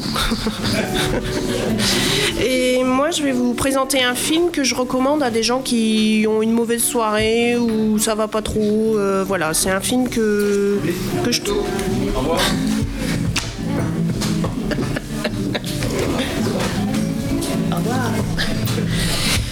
Donc, euh, moi, je vais vous présenter un film que je recommande à des gens qui, c'est pas leur euh, bonne soirée ou ça va pas cette semaine au boulot, je sais pas quoi. Enfin, c'est un film euh, qui s'appelle Le cochon de Gaza. Donc, déjà, rien que le titre est... pose, pose question. Donc, c'est un film de 2011. Non, euh, euh, je, pense qu'il n'est pas très connu. Donc, euh, justement, je veux en parler parce que moi, je le trouve très drôle et intelligent. Et oui, on rigole beaucoup et en même temps, ça nous fait réfléchir parce que c'est sur le. Donc, ça se passe comme le titre l'indique à Gaza et c'est sur le blocus de la bande de Gaza et la condition des travailleurs. Palestiniens qui doivent passer la frontière, etc. Et donc là, le pitch, comme on dit, c'est un pêcheur palestinien qui prend dans ses filets un cochon vietnamien tombé d'un cargo. Donc déjà, on se dit ouh. Et la question suivante, c'est bah, qu'est-ce qu'il va en faire puisqu'il est musulman, il va pas le manger et il peut pas le vendre à ses voisins qui sont aussi soit musulmans, soit juifs, donc ils ne mangent pas non plus de porc. Donc euh, voilà. Mais il le ramène quand même chez lui parce qu'il se dit qu'il va essayer de d'en faire quelque chose pour gagner de l'argent. Alors j'en dis pas plus parce que mais franchement c'est très drôle. Il se rapproche d'une euh, ferme d'élevage de porcs, mais tenue par des Israéliens. Et donc, euh, bah, il y a les rapports avec bah, les, Israéliens et Palestiniens, et que. Enfin, c'est trop drôle, quoi. Et en même temps, bah, on voit la, vraie vie euh, dans la bande de Gaza qui est complètement surréaliste également, autant que le pitch du, film. C'est un film récent C'est de 2011 et c'est un film franco-belgeo-germanique, voilà, de Sylvain Estibal. D'accord, ok. Ok. Non, c'est super, c'est super parce que c'est des, films qu'on bah, connaît pas. Ça fait, ça fait des découvertes. Ça fait des découvertes. Et vous passerez une bonne soirée, vous, aurez mal aux zygomatiques. Non mais vraiment c'est excellent et en même temps, enfin voilà, c'est c'est intelligent. Merci beaucoup. Voilà, voilà. Donc, euh, oui, donc c'est moi qui m'y colle. Oui, bah, euh, oui, par contre, on l'a on vu, donc on... Enfin, toi, tu l'as pas vu en entier, mais on mettra des petits commentaires. Euh. Si, celui-là, j'ai vu en entier. Ah, tu l'as vu en entier? Celui-là, oui. Alors, en plus de ce qui a été dit par Elise, merci Elise, donc un film qui a 7 sur 10 sur IMDB, qui, dans le titre à l'international, c'est Quand les cochons auront des ailes qui a eu le César du meilleur premier film en 2011 et qui est du coup le seul film de Sylvain Estibal, donc euh, francophone mais né à Montevideo, donc en, Uruguay, qui euh, dans ce qui est au niveau cinéma a participé au scénario du dernier vol de Karim Dridi en 2009, c'est avec euh, Guillaume Canet et Marion Cotillard, oh.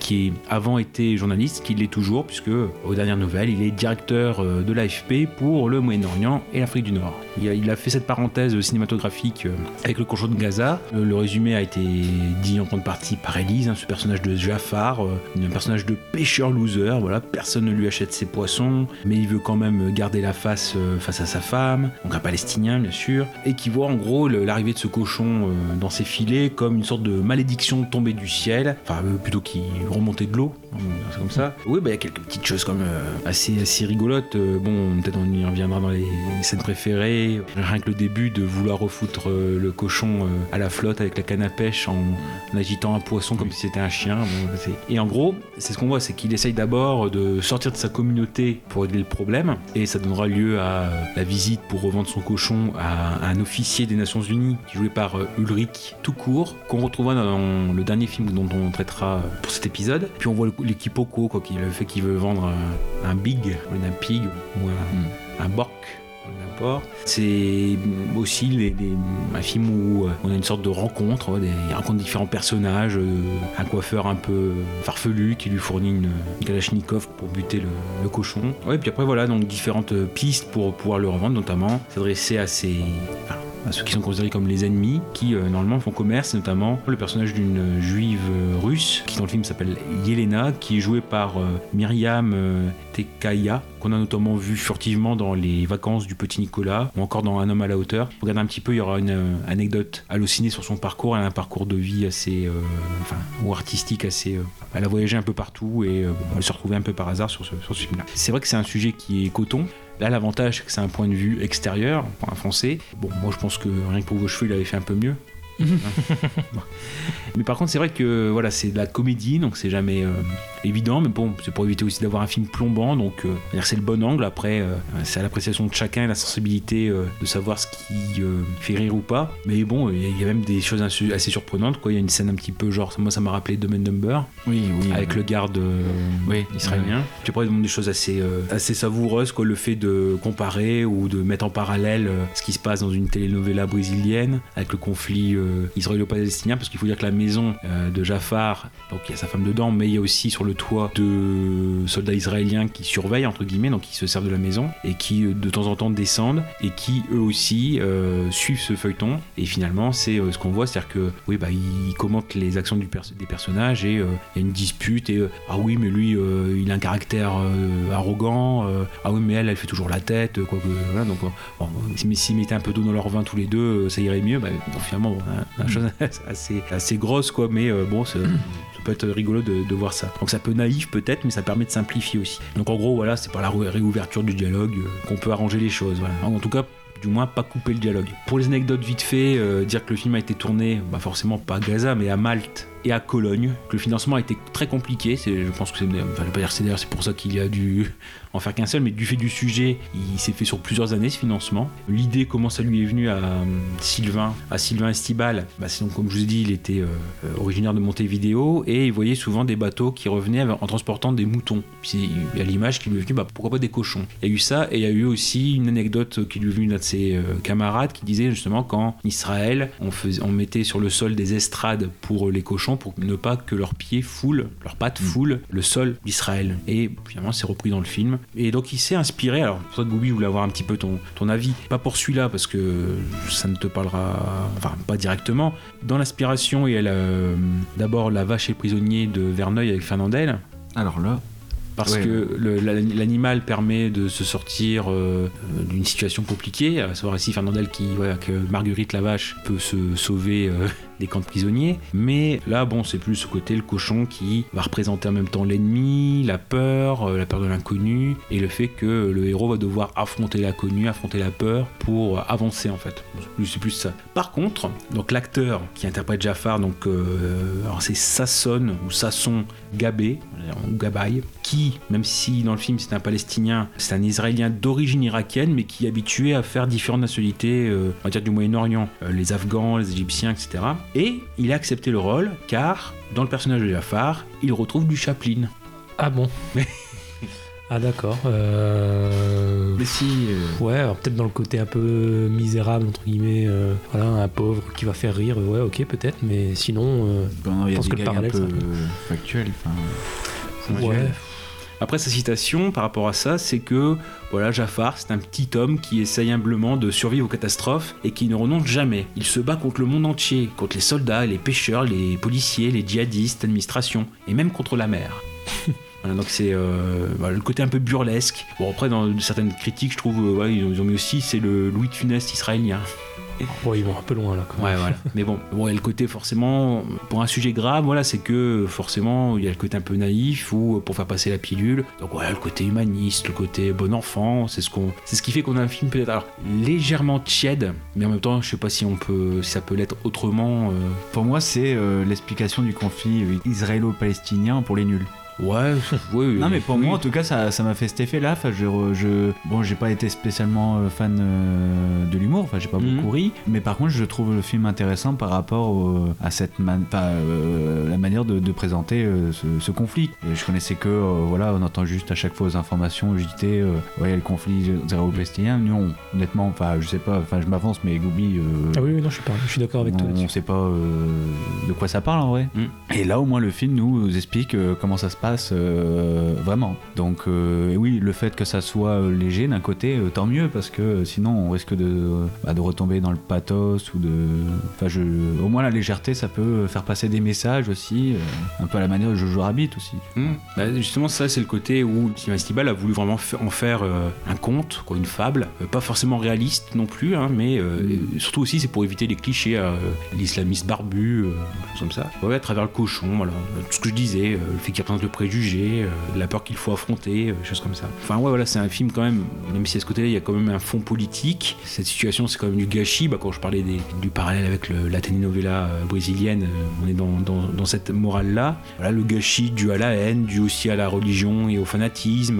Et par le côté, alors voilà, là aussi on en revient à Chaplin, mais peut-être pas forcément dans, la forme et dans le fond. C'est le fait que lui soit extérieur à ce conflit. Bah, forcément, il n'y a pas de parti pris. Et il disait, bah oui, bah, est-ce que lui, c'est le côté légitimité, est-ce que je peux me le permettre? Est-ce que Sylvain Stibel peut se permettre de faire un film sur ce conflit? Bah, Il dit, voilà, bah, Chaplin, dans le dictateur, il n'était pas allemand, mais il s'est permis de faire un film, donner son point de vue sur cette situation-là. Donc lui aussi, étant extérieur, euh, il donne aussi son point de vue euh, de l'étranger. D'un côté, ça va, il a réussi à être euh, neutre. Oui, voilà. Euh, oui, oui, oui, c'est ce qu'il peu- c'est- c'est ce qu'il disait. Il disait parfois justement, et c'est ce qu'il dit. il dit, euh, on n'est pas le meilleur juge de son œuvre, de son scénario, etc. Et en fait, dans les acteurs qui interprétaient les deux camps, bah, des fois, euh, il disait que ah bah là, ça nous avantage, là, ça nous avantage. En fait, les deux, les deux parties trouvaient leur compte. Donc il dit, bah, finalement, j'ai réussi mon truc. euh, voilà, il y a, y a personne qui s'estimait lésé. Bon, si vous voulez une petite anecdote rapidement, en fait, bah, le cochon, c'est en fait deux cochonnes.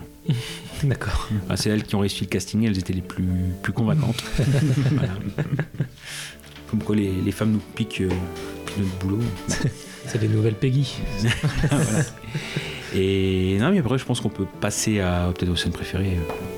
Alors pour moi c'est compliqué parce que honnêtement, euh, je le cache pas, j'ai eu énormément de mal avec l'humour du film, donc ça m'a fait vraiment passer à côté. Autant je rejoins par contre ce que Kaza disait sur le fait qu'il y a le côté euh, conflit israélo-palestinien pour les nuls. C'est vrai, pour des gens comme moi ou comme lui qui connaissons pas grand chose à ce sujet-là, euh, bon c'est vrai que ça... Beaucoup de jeunes à mon avis. Ouais ouais je pense. Parce que, ouais. Donc là-dessus, je suis, d'accord. Au moins, voilà, ça nous permet de découvrir le sujet avec un ton léger. Mais par contre, c'est vrai que bon, l'humour, ça c'est c'est l'un des critères les plus subjectifs qui soit au sujet d'un film. Bon bah moi, j'ai vraiment pas accroché du tout. Si j'ai peut-être eu un sourire. Alors, à, à la fois, il y, a- il y a deux choses en fait. C'est une scène dans laquelle il y a deux formes de blagues. Il y en a une pour laquelle j'ai été presque sidéré et l'autre qui, par contre, m'a fait rire. Mais c'est dans la même scène. Fais gaffe, hein, parce que.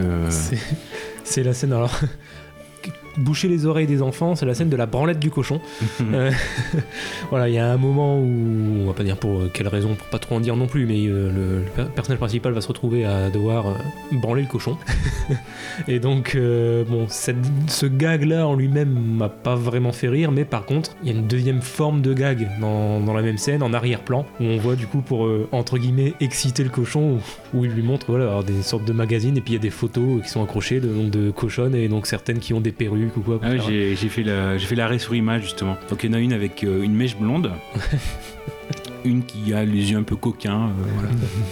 Voilà, une- et une qui est complètement hallucinante avec une cochonne qui a en même temps des lunettes, du rouge à lèvres et des diadèmes, quoi, les colliers euh, de perles, etc. Et moi, c'est surtout l'idée, en ayant réfléchi, c'est bah, il les a quand même imprimés.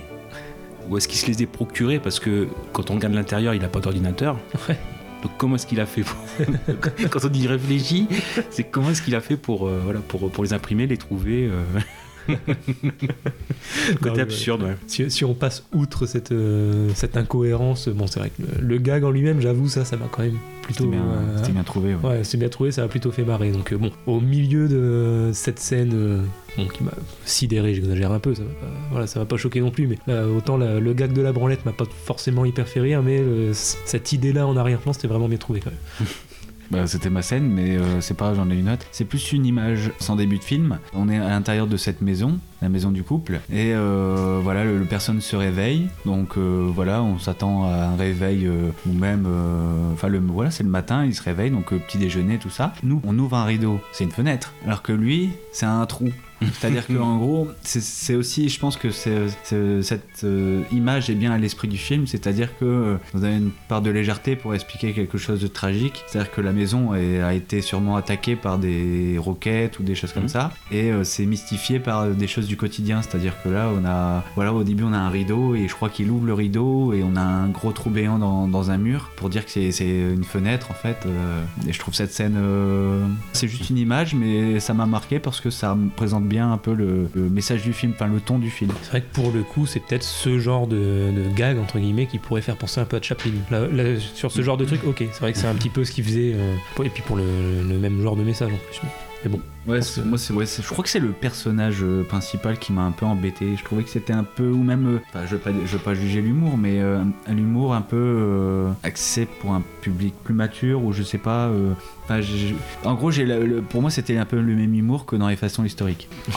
Je veux, je veux pas non mais je veux enfin pour moi c'était un humour qui était pas au pire les blagues étaient c'était du déjà vu. On parle de, du, du gardien là qui il voit sorte de- d'American Pie, la bis. And Number. Ouais, and Number et American Pie aussi avec Stifler. Euh, mais on a aussi. euh, Enfin, il y a, d'autres gags et on a l'impression de l'avoir déjà vu, quoi. Ouais. Donc, euh, enfin, oui, le, personnage principal qui est un peu, un peu, un peu gênant. Enfin, je. Moi, je suis- Surjeu. Il surjoue beaucoup. Ouais, voilà, c'est ça. Et il surjoue beaucoup. Et...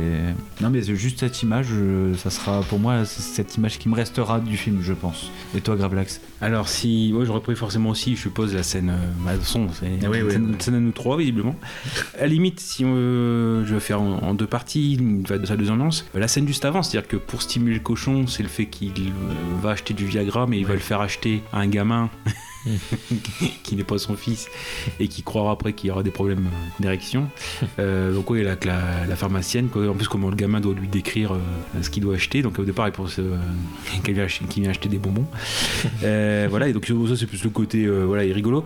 Après, bon, on va dire forcément, si on veut par rapport au message du film, ça serait la scène finale qui finit. Donc en gros, c'est enfin c'est pas pas dans l'histoire en elle-même, donc c'est plus un, un duel de danse et notamment. Donc on retrouve à peu près tous les personnages autour de cette piste de danse, une sorte d'estrade ou de, terrasse. Et notamment dans les danseurs, il y a un qui a perdu sa jambe et qui danse, etc., qui fait des figures. Et donc le message, en effet, à travers cette scène, c'est que voilà deux peuples qui euh, se font face à face peuvent se retrouver sur des terrains communs, qui portent en, eux les blessures. Bah, justement, le fait que un des danseurs soit handicapé, c'est euh, euh, le symbole. Le message, euh, voilà, le, côté poétique du film ou le côté fable, il peut se, clore aussi par ce, cette dernière bonne scène dans l'esprit, qui- enfin, qui correspond à, à l'esprit que le film veut véhiculer. Donc oui, oui, à la limite, ça aussi pour le message de fin, euh, parce que c'est pas qu'une comédie, c'est aussi euh, il y a un, un message derrière. Donc, euh, Oui, j'avoue. Bon, crois- on a fait le tour, donc on passe au quatrième film, c'est Sardine. on va passer le micro à notre personne. Bonsoir. Sardine, 42 ans. Alors moi je vais rester euh, dans, l'humour également avec un film vraiment qui, qui me tient vraiment à cœur qui s'appelle euh, Je suis mort mais j'ai des amis. Donc un film, euh, un film belge euh, fait par les, les frères Malandrin euh, qui est sorti en 2015 donc euh, encore qu'on peut qualifier encore d'assez récent avec Bully Lenners que j'affectionne aussi particulièrement euh, aussi bien en tant qu'acteur qu'en tant que réalisateur. Donc en fait, euh, bah, ce qui m'attire dans ce film tout bêtement, c'est l'humour belge que je trouve très fin en fait, pas du tout lourd, pas du tout. euh, on n'est pas dans, on se moque pas quoi. C'est vraiment de l'humour euh, à l'état pur. Et, puis voilà le sujet. Enfin donc pareil pour donner un peu l'histoire, c'est un groupe de rock, mais donc des très bons amis. Et le chanteur du groupe décède accidentellement. Mais Bully Lenners, qui est un petit peu quand même le personnage principal principal dans, ce groupe de rock euh, décident que quand même ils feront la tournée qui devait les emmener à Los Angeles avec le chanteur, mais dans une urne du coup, puisque puisqu'il s'est fait incinérer. Et donc voilà, ça part sur un, un road movies complètement euh, complètement fou et en même temps voilà avec des sujets des sujets sérieux aussi. Enfin, ils sont ils sont un peu déjantés et puis euh, ils sont du coup euh, tout au long de ce voyage confrontés à, la réalité, à aussi voilà ce chanteur c'était leur ami mais ils découvrent des choses bien que ce soit un très bon ami, ils découvrent des choses, des facettes de lui qu'ils ne connaissaient pas et, euh, et puis voilà c'est aussi des, des- des introspections de chaque personnage donc pareil c'est euh, pas du tout euh, sérieux ni triste c'est juste voilà qu'il y a des questions de fond mais en tout cas qui sont menées euh, avec cet humour, cet humour belge que, que j'affectionne particulièrement.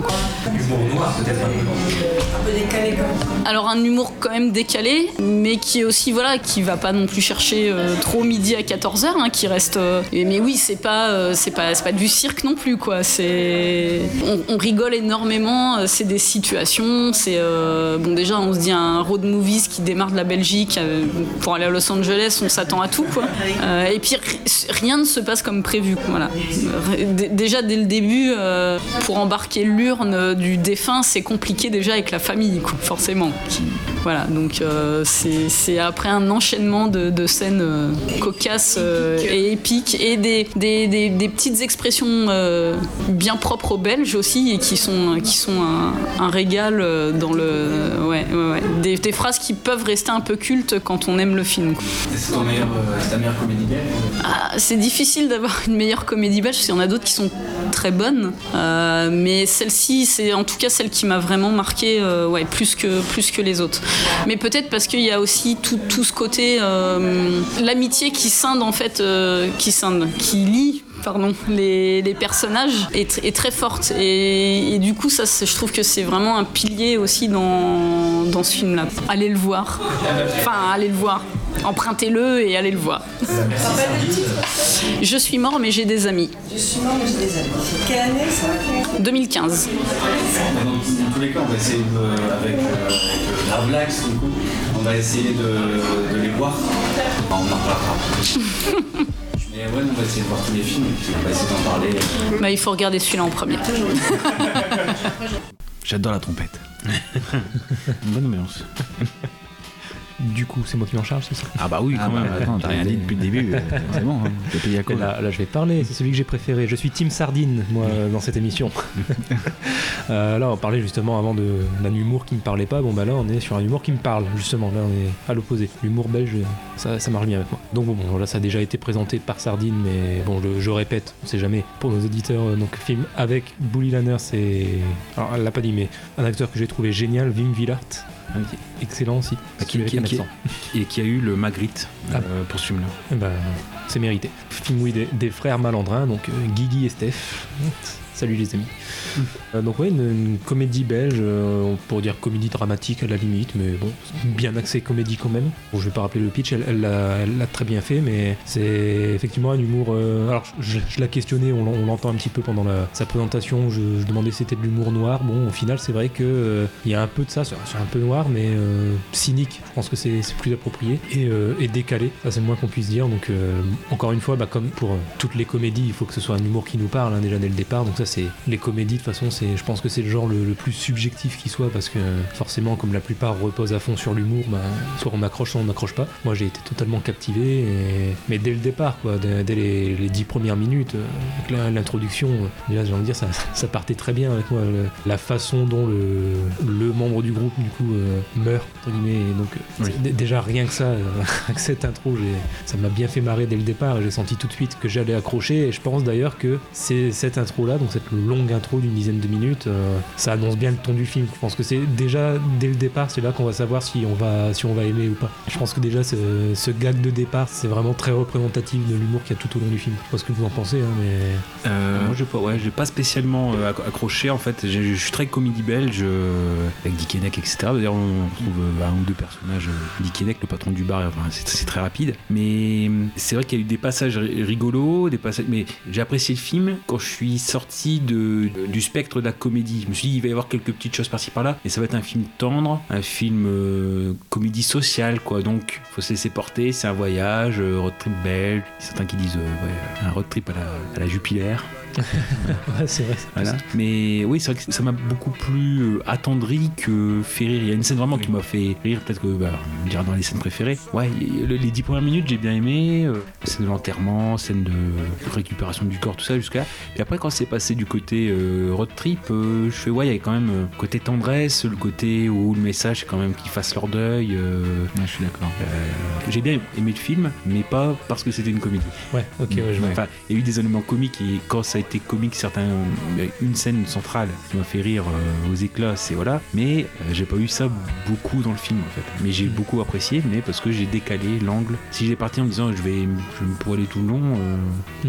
non, j'aurais été déçu. Mais là, non, je suis pas déçu, mais euh, je l'ai vu sous un autre prisme. Ah je suis d'accord, c'est toujours bah, de toute façon Bouli Lanners, il a l'habitude de ce genre de rôle où au-delà d'essayer d'être drôle, bon, il y a ce côté euh, gros nounours euh, qu'on aime bien chez lui dans, dans la plupart de ses rôles. Et c'est pardon. Ouais, C'est- c'est c'est grâce à, justement à le fait qu'on se poile euh, pendant la première partie du film, qu'on s'attache au personnage et de ce fait on est encore plus touché par euh, les, les sujets, euh, enfin en tout cas par le road trip qui va, qui va s'en suivre. Et c'est pour ça que le film est très fort. Ouais, les dix premières minutes, des petits détails, euh, je sais pas moi, le, le sandwich, saucisse à la bière, c'est-à-dire qu'avant de mettre la saucisse dans le pain, il la trempe dans, le, dans le boc de bière, puis il met dans le pain. Bah, c'est où je me suis dit, ah là on est bien dans un film belge. Voilà, on n'avait aucun repère juste avant, mais là, à partir du moment où il trempe sa frite là, dans, dans la bière ou quoi, j'ai fait, ah c'est ça saucisse.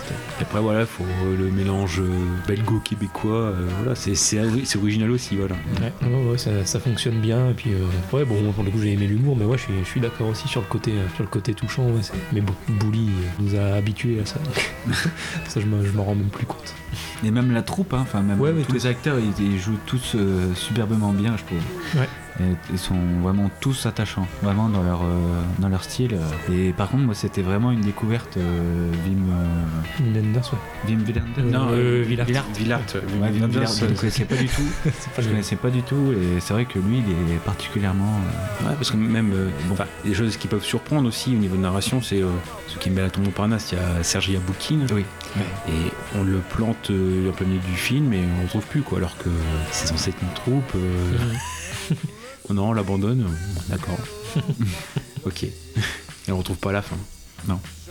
Mais, euh, mais, euh, déjà, j'ai- beaucoup aimé la scène, euh, la première scène où on voit vraiment le, le groupe. Ils- en fait, ils sont dans un, ils font un concert dans un, dans une sorte de bar. hein. Et au bout d'un moment, le micro se coupe.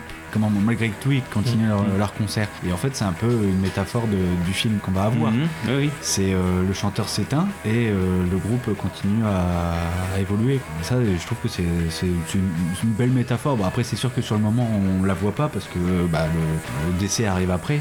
Mais, euh, mais après, avec du recul, quand on y repense, ah, c'est vrai que c'est une belle, euh, Ah ouais, ouais. une belle image. Bah, après tout, c'est comme Under the Skin, il faut le revoir pour tout comprendre. Oui, bah oui, mais là, là c'est vraiment un. Enfin, je vais pas dire que Under the Skin, c'est pas un plaisir de le revoir, mais, euh, là, tu prends énormément de plaisir à, à retrouver ces personnages. Ah oui, oui. Et tous, tous. Ouais, ouais, même, euh, même ceux qui, au départ, nous laissent un peu plus en dehors, finalement, tu finis, euh, au bout d'un moment, tu finis forcément par t'y attacher, je pense. euh, alors, ça va être un léger spoil, on le voit assez rapidement dans le film quand même. C'est euh, donc son- le, le petit copain donc, du personnage qui meurt, qui donc euh, était inconnu de tous, de toute la bande. euh, voilà, il découvre qu'en fait, le, le gars était gay et avait un copain depuis plusieurs années. Et euh, Ouais, pilote de l'OTAN. Et il est, enfin, le petit copain, il est pilote dans, de, de l'OTAN. Et il est joué par euh, Lies Salem, qui joue Youssef dans La tête en friche. Ah ouais, putain, j'avais même Copain de Morane.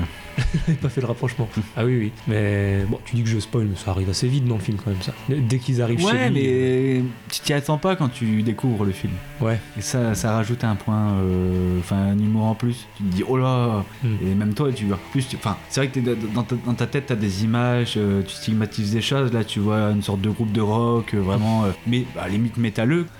Et puis t'imagines pas que, bah surtout, euh, enfin quand tu vois la, la gueule du chanteur, tu t'imagines pas du tout qu'il Ouais. est avec euh, avec ce, euh, déjà qu'il soit gay, mais en plus quand tu vois la gueule du, de son pote, euh, enfin de son mec, tu te dis pas, c'est évident. Après, pour le coup, on s'y attend pas, mais à partir du moment où, où j'ai vu le gars, perso, tout de suite j'ai deviné que ça allait être ça. Même Ah parce oui que une fois qu'on voit le personnage, on nous dit pas tout de suite qu'il est gay, il faut que quoi, peut-être quelques minutes avant, avant qu'on le sache. Bon, moi par contre, quand je l'ai Ah vu, oui. j'ai vu, vu le gag venir. Quoi. Une fois que j'ai vu Oui. le gars, je me suis dit. euh, Oui, ouais, après, oui, c'est sûr, c'est sûr. Bah oui. euh, ils essaient de mettre encore un petit suspense de quelques minutes. Euh, celui-là, il a pas fonctionné Mm. pour moi, mais ça m'a pas empêché de rire parce qu'après la, la façon dont il l'annonce et puis la, la réaction de, de la bande, bon. euh, Après, c'est pas vraiment. Justement, je pense que c'était pas vraiment un suspense euh, voulu. Je pense que c'est justement. Ils, ils ont, ils tardent le, le truc parce qu'ils. euh, bah, en fait, c'est pour montrer euh, la réaction de ses potes en Ouais. disant ils sont complètement. ils arrivent pas à voir l'évidence. Ouais, ouais, Parce que je pense que c'est fait exprès que ça soit évident. Ok. Mais c'est juste la réaction de ses potes qui met Ah oui, mais toi, t'as un pote ou quoi? Enfin, ils arrivent pas à dire Ouais, ils sont, ensemble quoi. Bon, du coup, je, je prends un tout petit peu d'avance, mais je le dis, donc ma scène préférée, moi, c'est celle-là. Oui, bah, t'as- bien raison d'anticiper parce que sinon après tu te les fais chourer. euh, Voilà, c'est ce que c'est. mais, mais oui, oui, non, moi, c'est la, la- la réaction de toute la bande, et, et en particulier de Bully Lanners. du coup. C'est vrai que c'est. Moi, ça m'a vraiment fait marrer. Alors, certains diront que c'est homophobe. Non, c'est pas homophobe. C'est de l'humour. Mais ouais, ouais, non, ça, ça fonctionne bien. Ouais, tout un tas de scènes qui fonctionnent bien, mais moi je retiens surtout celle-là. Ouais. Et justement, donc, euh, ouais, je disais, le- les personnages auxquels on s'attache pas forcément tout de suite, bah, moi, ce personnage-là, du coup, celui de son, son petit copain, bon, sur le coup, euh, pff, moi, euh, bon, Bah, il oui. m'énervait un peu, quoi, mais. Ouais, c'est ça, il dénote complètement du groupe. euh, Bah, il c'est casse ça. en fait l'ambiance. euh, bah, c'est comme quand t'es en soirée et que t'es avec tes potes, tout ça, où il y a une superbe ambiance, où tout le monde déconne. Et là, t'as le gars euh, chiant, qui te pète un Mm. peu l'ambiance, quoi. ou- Ouais, c'est ça.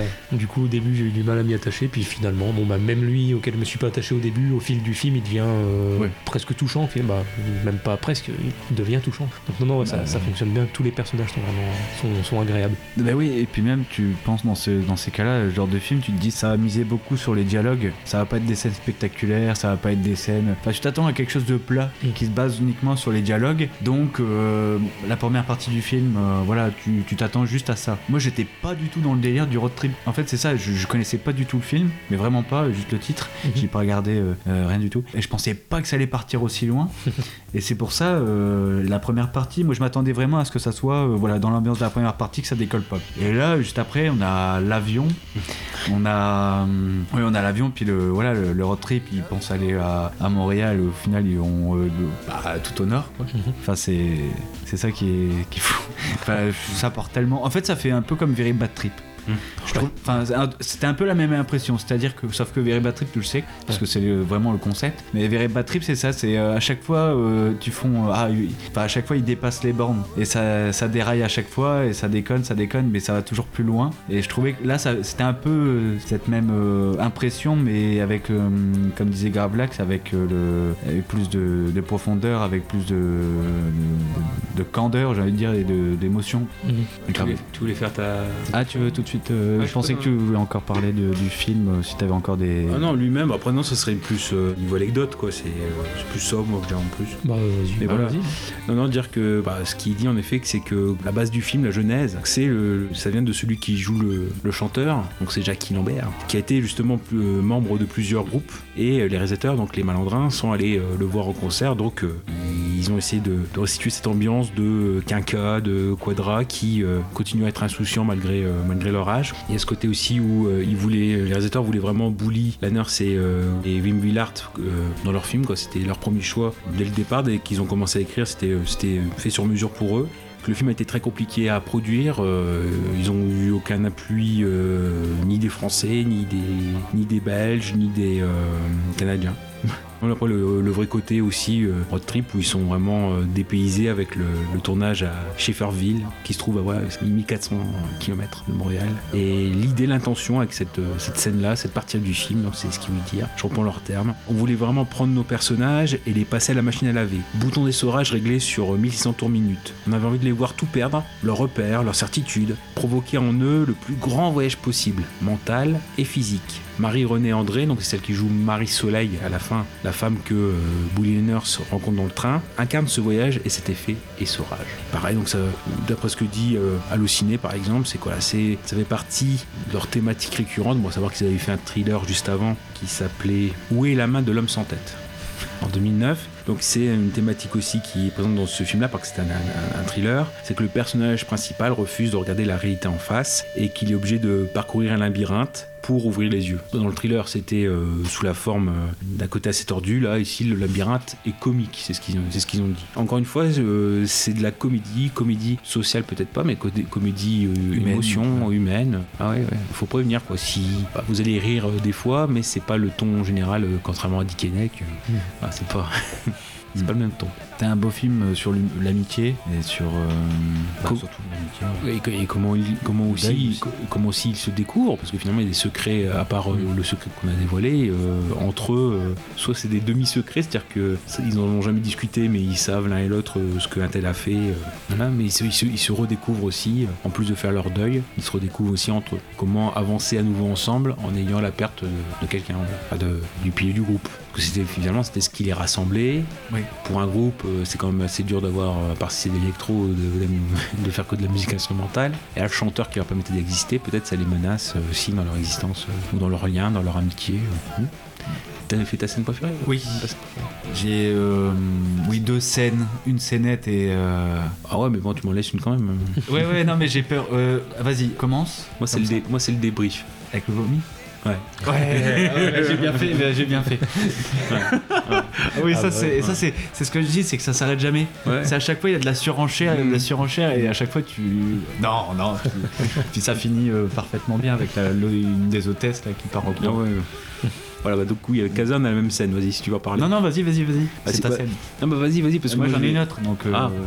Oui, oui, bah, c'est la. Dire Moi, pour moi, c'est la scène du, du débrief. Bon, de toute façon, on est dans la partie spoil, c'est la partie scène préférée. C'est en effet donc le- dans le voyage qui doit les emmener normalement aux États-Unis. Bah, il y a un moment donné où il y a un incident qui fait qu'ils font une escale forcée au Québec. Parce qu'en effet, en effet, il y a eu du chahut dans le cockpit.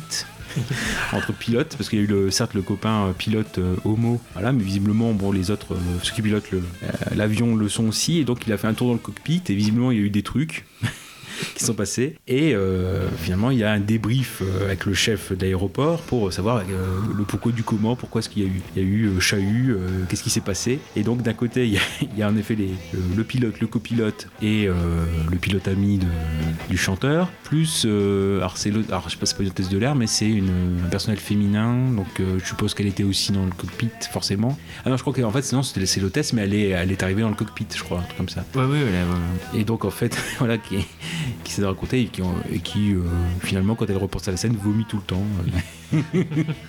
et c'est un enchaînement de qui a vomi sur qui, qui a vomi sur qui. donc ouais, bon, voilà, c'est bon, du gaga, du gaga passe de vomi, mais moi, ça, c'est la scène qui m'a fait énormément rire. Euh, moi, c'est euh, bah, pareil. En fait, c'est comme avec le cochon de Gaza. Je trouve qu'il y a une image qui m'a marqué par rapport à- au message du film en général. Oui, c'est la première image avec, euh, avec le groupe qui continue à chanter, même si le micro est coupé. Il y a ça. Mais il y a aussi l'histoire du, du Chili. C'est un petit détail, ça oui, paraît oui, anecdotique, anecdotique dans le, dans le film, mais j'aime beaucoup ce, ce petit gag avec le. Oui, en fait, j'explique le truc. Eh ben, le, le- le chanteur vient de décéder et je crois que c'est après d'ailleurs le. Ah bah oui, il ramène l'urne euh, chez lui, chez, chez la personne décédée, et ils voient en fait, ils, ils aperçoivent qu'en fait, bah, il, a, il, a eu- il avait préparé un chili pour ses potes. euh, Oui, c'est juste avant qu'ils ne meurent, ils étaient sur le chemin du retour, donc c'était de, de nuit, et euh, en fait ils allaient manger, euh, voilà, ils, ils allaient manger le chili qu'ils avaient préparé avant de faire le, le concert. Et le truc c'est que entre le moment de l'enterrement, etc., il y a 2-3 jours qui, qui se sont passés, ce qui fait que le chili est plus, euh, plus très frais. Non, puis c'est bien fait, hein, franchement. euh, non, on voit que c'est vraiment pas bon euh, du tout. Et, euh, et là, c'est Wim Wenders là qui. Non, Willard. Ah, c'est toi qui c'est ma faute. Willard qui dit non, ses potes et il nous a fait un chili à nous, donc du coup on le mangera dans tous les cas. Et là, tout le monde se regarde en mode ouais, vous êtes sûr et tout, vous êtes sûr. Et là, elle fait non, on va le manger. Là, le truc est bon, voilà, infâme, enfin avec des champignons dedans, enfin des, des trucs vraiment, c'est. oh. Et puis euh, il y a cette, en fait cette soirée là en fait est vraiment sympa et je crois qu'après il, il picole, je crois, non? Certainement, ouais. Et à la fin, tout, tout le monde dégueule aussi. Bah, c'est à cause du chili que tout le monde dégueule, je crois. Mais, ouais, enfin, ça doit être une mélange avec l'alcool aussi. Ah oui. Ça doit pas aider. Bah d'ailleurs c'est à cause de ça que le, le, pilote militaire euh, dégueule dans le cockpit, Sûrement, ouais. Je crois que c'est avec du, avec du recul, il, il dégueule là, je crois. Ouais, Mm. que Bah, c'est lié donc. Si je me rappelle bien, c'est parce que du coup, il a, il a vomi sur il y a du vomir dans l'assiette des pilotes qui du coup eux-mêmes ont vomi. Enfin, c'est un bordel. Non. Et sinon, je repensais à une autre scène aussi pour, euh, pour changer, pour pas reprendre celle que j'ai dit tout à l'heure. Il y a la scène de la chanson aussi. On voit dans le train euh, Bouilly Laniers en train d'écrire une chanson. puis donc il y a Marie Soleil, la fameuse, qui est à côté de lui, puis qui, qui le, qui insiste pour que lui commence à chanter sa- la chanson qu'il est en train d'écrire. Mais bon, le, le résultat est mitigé. En plus, je crois qu'elle lui dit. Ah oui, oui, elle lui dit. Elle lui dit, lui dit c'est mauvais, ouais. Ouais. c'est vrai que Il lui fait ouais, bah c'est bon. les paroles de la chanson, c'est vrai que c'est quelque chose. Parce que c'est Marie-Soleil, t'es comme un soleil. Ouais, voilà. Ça me fait penser un petit peu dans, dans le style à la chanson Vendredi de la qui, qui a volontairement aucune rime et qui est volontairement pourri. Bah voilà, c'est un peu le même registre. Tu écris la recette Non, j'écris une chanson. Ah, t'es chanteur?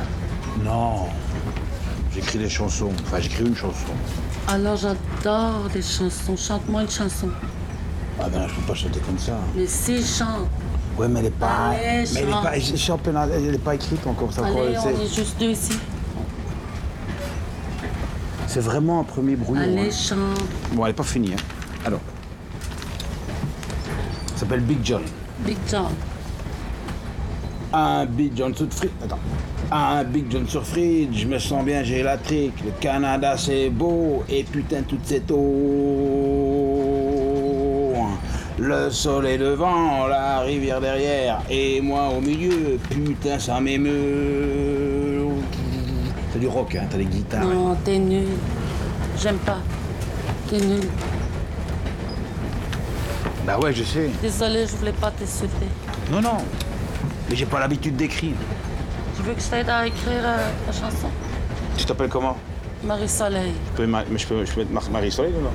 Oui, pourquoi pas Ça sonne bien, je trouve. Ça, ça fait rock, quoi. Mais une- trouver une rime Oleil, Marie-Soleil. T'es belle comme un soleil. Waouh, ça c'est bon. Marie-Soleil, t'es belle comme le soleil. Toi, t'aimes bien? Chante pour voir si ça rime bien. Attends, euh, alors j'ai mis des sapins tout, euh, des sapins tout verts, des ours en colère et Marie-Soleil, belle comme un soleil. ouais, c'est un bon rime. C'est bon ça? Oui, j'adore ça. Bon, je garde ça et je parle le début alors. Et puis après, il faut, faut la suite Et encore. j'aimerais que tu me regardes dans les yeux quand tu me parles. J'adore la couleur de tes yeux. Non mais je trouve qu'on est un peu, euh, j'ai retrouvé un peu l'humour de The Big Lebowski. Il y a un peu de ça, surtout avec l'urne. Euh, je veux pas spoiler, mais il y a des gags comme ça avec l'urne, enfin que j'avais déjà euh, retrouvé dans The Big Lebowski. Et ça m'a fait penser aussi, enfin dans le- la thématique du road trip par rapport à quelqu'un euh, qui nous a tous touchés. Enfin le groupe a euh, été touché par ce- cette personne. C'est euh, comme des frères de Hugo Gélin. Oui, oui, Avec François-Xavier de Maison, Pierre Ninet et puis euh, bah, justement euh, du Vauchel, on en a parlé tout à l'heure. Et le film est sympa aussi, et je trouvais qu'on avait un peu cet esprit aussi dans Je suis mort mais j'ai des amis. Ah non, mais il y a une, une image aussi, alors je crois que c'est en rêve, mais qui m'a fait rire, c'était euh, c'était le.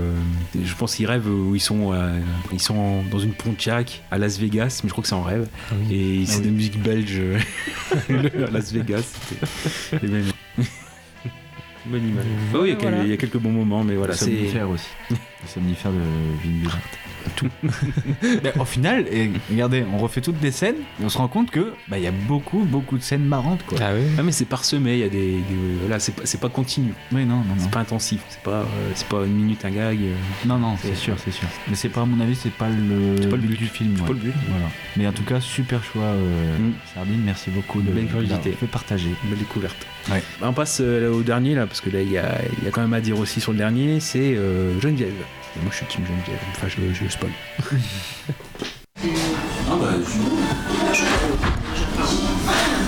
Alors, bonsoir, je m'appelle Geneviève.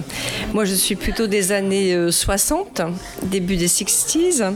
Donc, euh, je voudrais vous parler d'un film qui, a été tourné il y a quelques années, en 2006, qui s'appelle La vie des autres. C'est un film euh, allemand de Florian Henkel von Donnersmarck. Donc, euh, oui, je suis germaniste de formation, donc j'ai pas oublié, j'ai pas oublié l'accent, même si j'ai viré, j'ai viré de bord depuis. Euh, mais donc, c'est pour ça que ce film me tient à cœur, parce que déjà, il parle de l'histoire de l'Allemagne. Bon, moi, j'aime beaucoup ce, pays. en particulier donc l'Allemagne de l'Est qui n'existe plus. Donc euh, La vie des autres, c'est l'histoire d'un officier de, la Stasi, un officier très très zélé qui est chargé d'enquêter sur un couple d'artistes d'Allemagne de l'Est qui a l'intention de, de, changer, enfin de, virer euh, à l'Ouest. C'est un couple d'artistes euh, qui fréquente donc un milieu de, de genre du théâtre, de, chanteurs. Donc au départ, il s'installe aux écoutes euh, et il, il, recopie tout ce qu'il Et un jour, il, est tellement euh, fasciné par ce milieu-là qu'il finit par tomber amoureux de l'art, euh, la littérature aussi qu'il entend et, finit par euh, par tomber amoureux aussi de, l'une des, protagonistes, si bien qu'il falsifie ses, rapports à la Stasi. Et lors d'une perquisition auprès de, ce couple, on découvre qu'il n'y a rien du tout dans, la maison parce que lui, entre-temps, il avait tout déménagé. Et, puis, voilà, quoi. C'est la renaissance d'un officier de Stasi qui a une vie complètement étriquée par rapport à ces, gens qu'il rencontre. Donc sa vie est complètement, complètement modifiée bah, du fait de son rapport cette découverte de, de l'art. Et donc après, entre-temps, donc le, mur tombe. Donc les rapports de force sont complètement modifiés et on découvre ce, type qui est, distributeur de journaux, je pense à la fin, qui n'est même pas récompensé pour l'acte qu'il avait, qu'il avait réalisé. Moi, c'est un film qui m'a profondément touché, j'en pense encore maintenant. c'est vrai, j'en ai pleuré pendant longtemps. Et, euh, il est passé il n'y a pas longtemps à la télé, je pense, ce, film. Et, euh, il passe régulièrement ouais. Et euh, depuis ce temps-là, le metteur en scène n'a rien fait vraiment de, de, significatif à part le, le, film, un remake du, avec euh, le touriste avec Angela Jolie.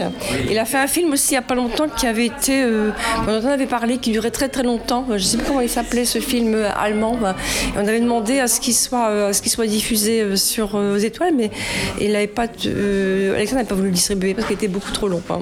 Voilà, donc je voulais parler de la vie des autres.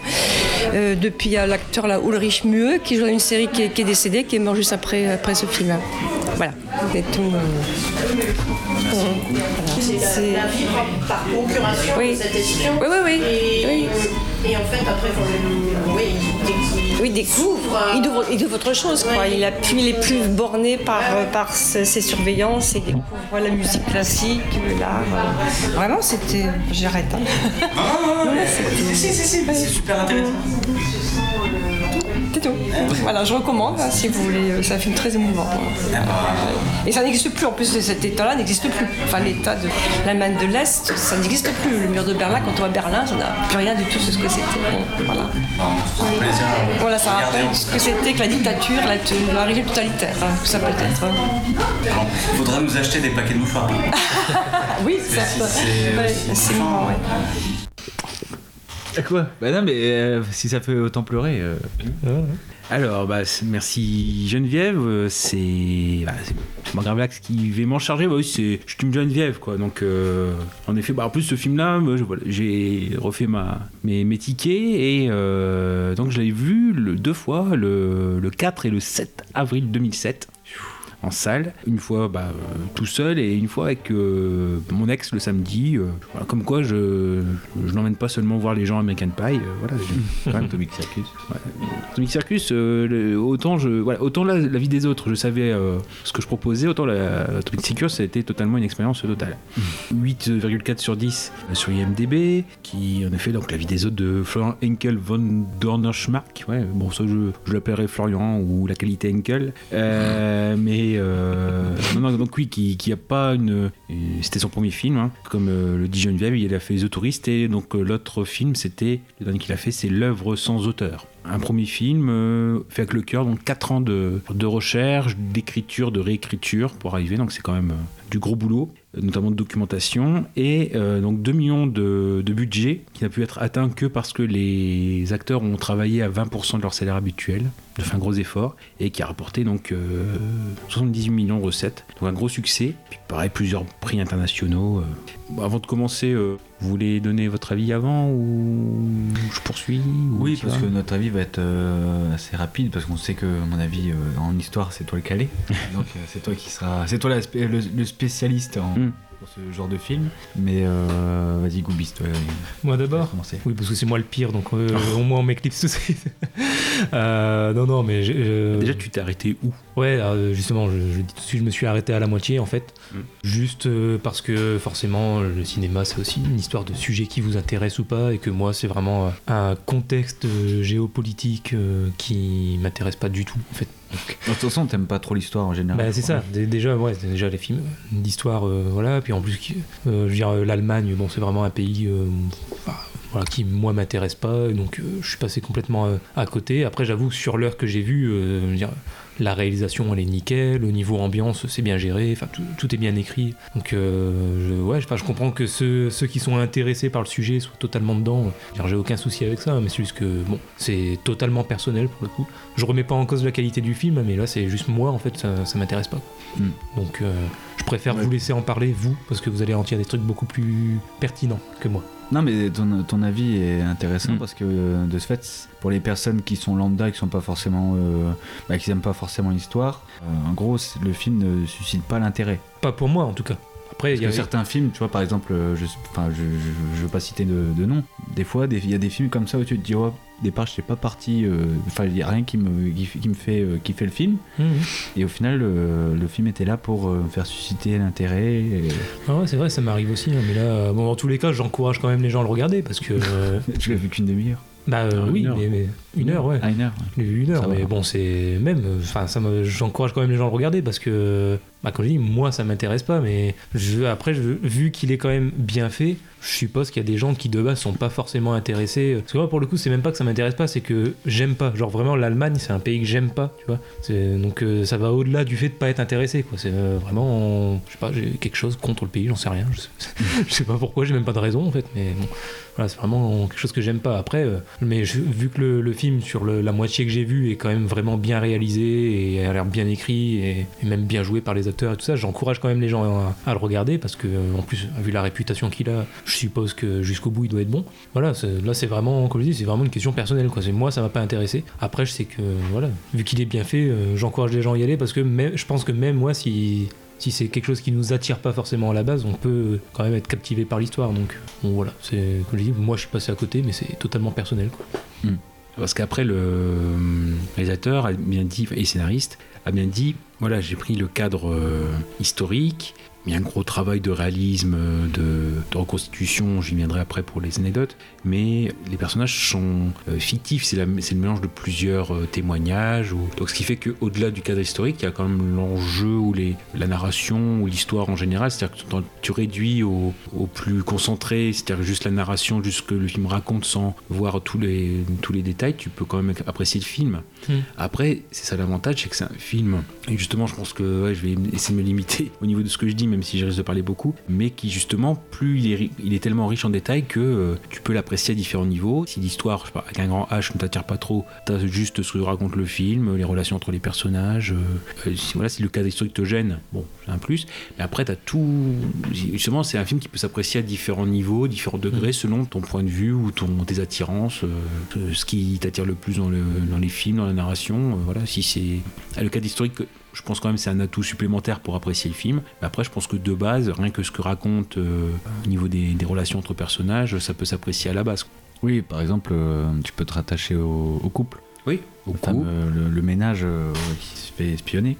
Ouais, le, comment dire ça bah Forcément, l'agent secret Weissler, joué par Ulrich Moue.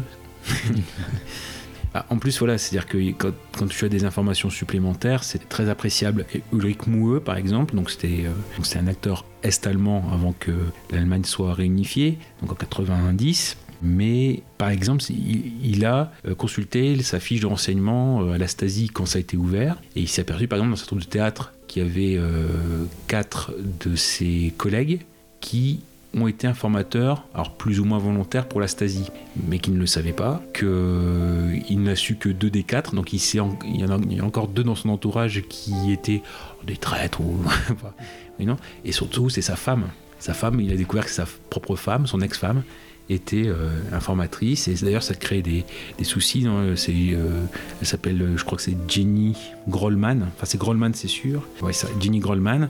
Et par exemple c'était euh, bah, justement le réalisateur quand il a fait son commentaire audio dans le DVD qui était sorti à la base. comme il avait name droppé et euh, Jenny Grollman et un poéticien de l'époque euh, comme informateur d'Astasie, euh, les DVD ont dû être rappelés pour euh, pour euh, soit biper, soit qu'ils changent, euh, qu'ils nomment pas justement, que ça n'apparaisse pas. Je pense qu'il y a ça aussi, c'est que du coup il y a un gros côté film d'espionnage aussi, et c'est aussi euh, bon, les films d'espionnage, c'est aussi quelque chose Ah. que j'aime pas, tu vois. Donc, Oh, avis, la brochette, euh, Bah ouais, voilà, c'est ça. Il y a Vraiment beaucoup de choses réunies pour Ouais, que, comme du- pour que comme ça du parle. Randall, quoi. Non mais ouais, c'est que c'est personnel. C'est vraiment une réunion de, de tout ce que j'aime pas en fait, quasiment. À quelques petits détails près, mais, mais donc voilà, c'est pour ça que je disais j'encourage quand même. C'est parce que bon, moi je suis passé à côté, mais en même temps, bon, tout est fait pour que moi ça me plaise pas. Mais après, j'avoue, dans le genre, euh, sur la moitié que j'ai vu, en tout cas, c'est vrai que ça avait l'air très bien réalisé, tout ça. Donc même si j'ai pas tout regardé et que moi j'ai pas aimé, bon, c'est vraiment pas un film que je vais descendre euh, et demander aux gens de pas regarder. Perso, euh, alors moi je suis pas comme Goub- enfin j'aime, l'histoire, mais euh, enfin je suis curieux, je suis curieux de savoir, de, de connaître un peu. Et là j'avoue que la guerre froide, euh, j'avais pas beaucoup de références en termes de films. Enfin souvent, je- et euh, j'avais déjà vu Le Pont des Espions. Oui. Et euh, la guerre froide, qu'est-ce qu'il y avait Euh, D'ailleurs, euh, comment dire, celui, enfin Sébastien Corr qui joue le dramaturge principal du film, là, Dryman, et il est dans le pont des espions. Ah, d'accord.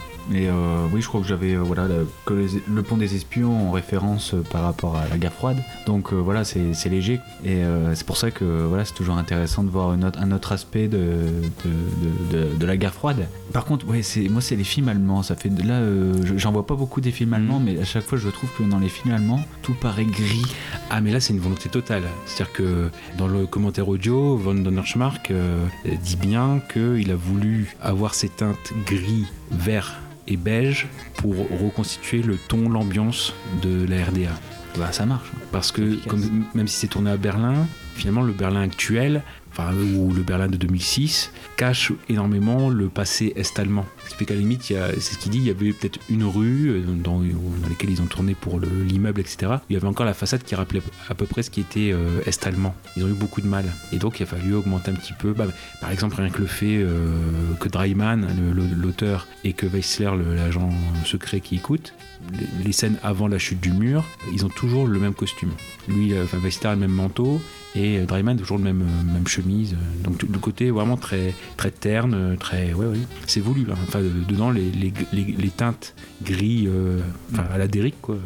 c'est c'est voulu. C'est voulu. C'est volontaire. Les, Allemands aiment ce genre de teinte alors. Parce que, Bah, là, c'est peut-être voulu, mais dans d'autres films, j'ai l'impression, euh, je vois tout le temps cette, euh, bah, cette teinte. Quoi. Ah, pour eux, ça, ça correspond à ça, le, la RDA. Le...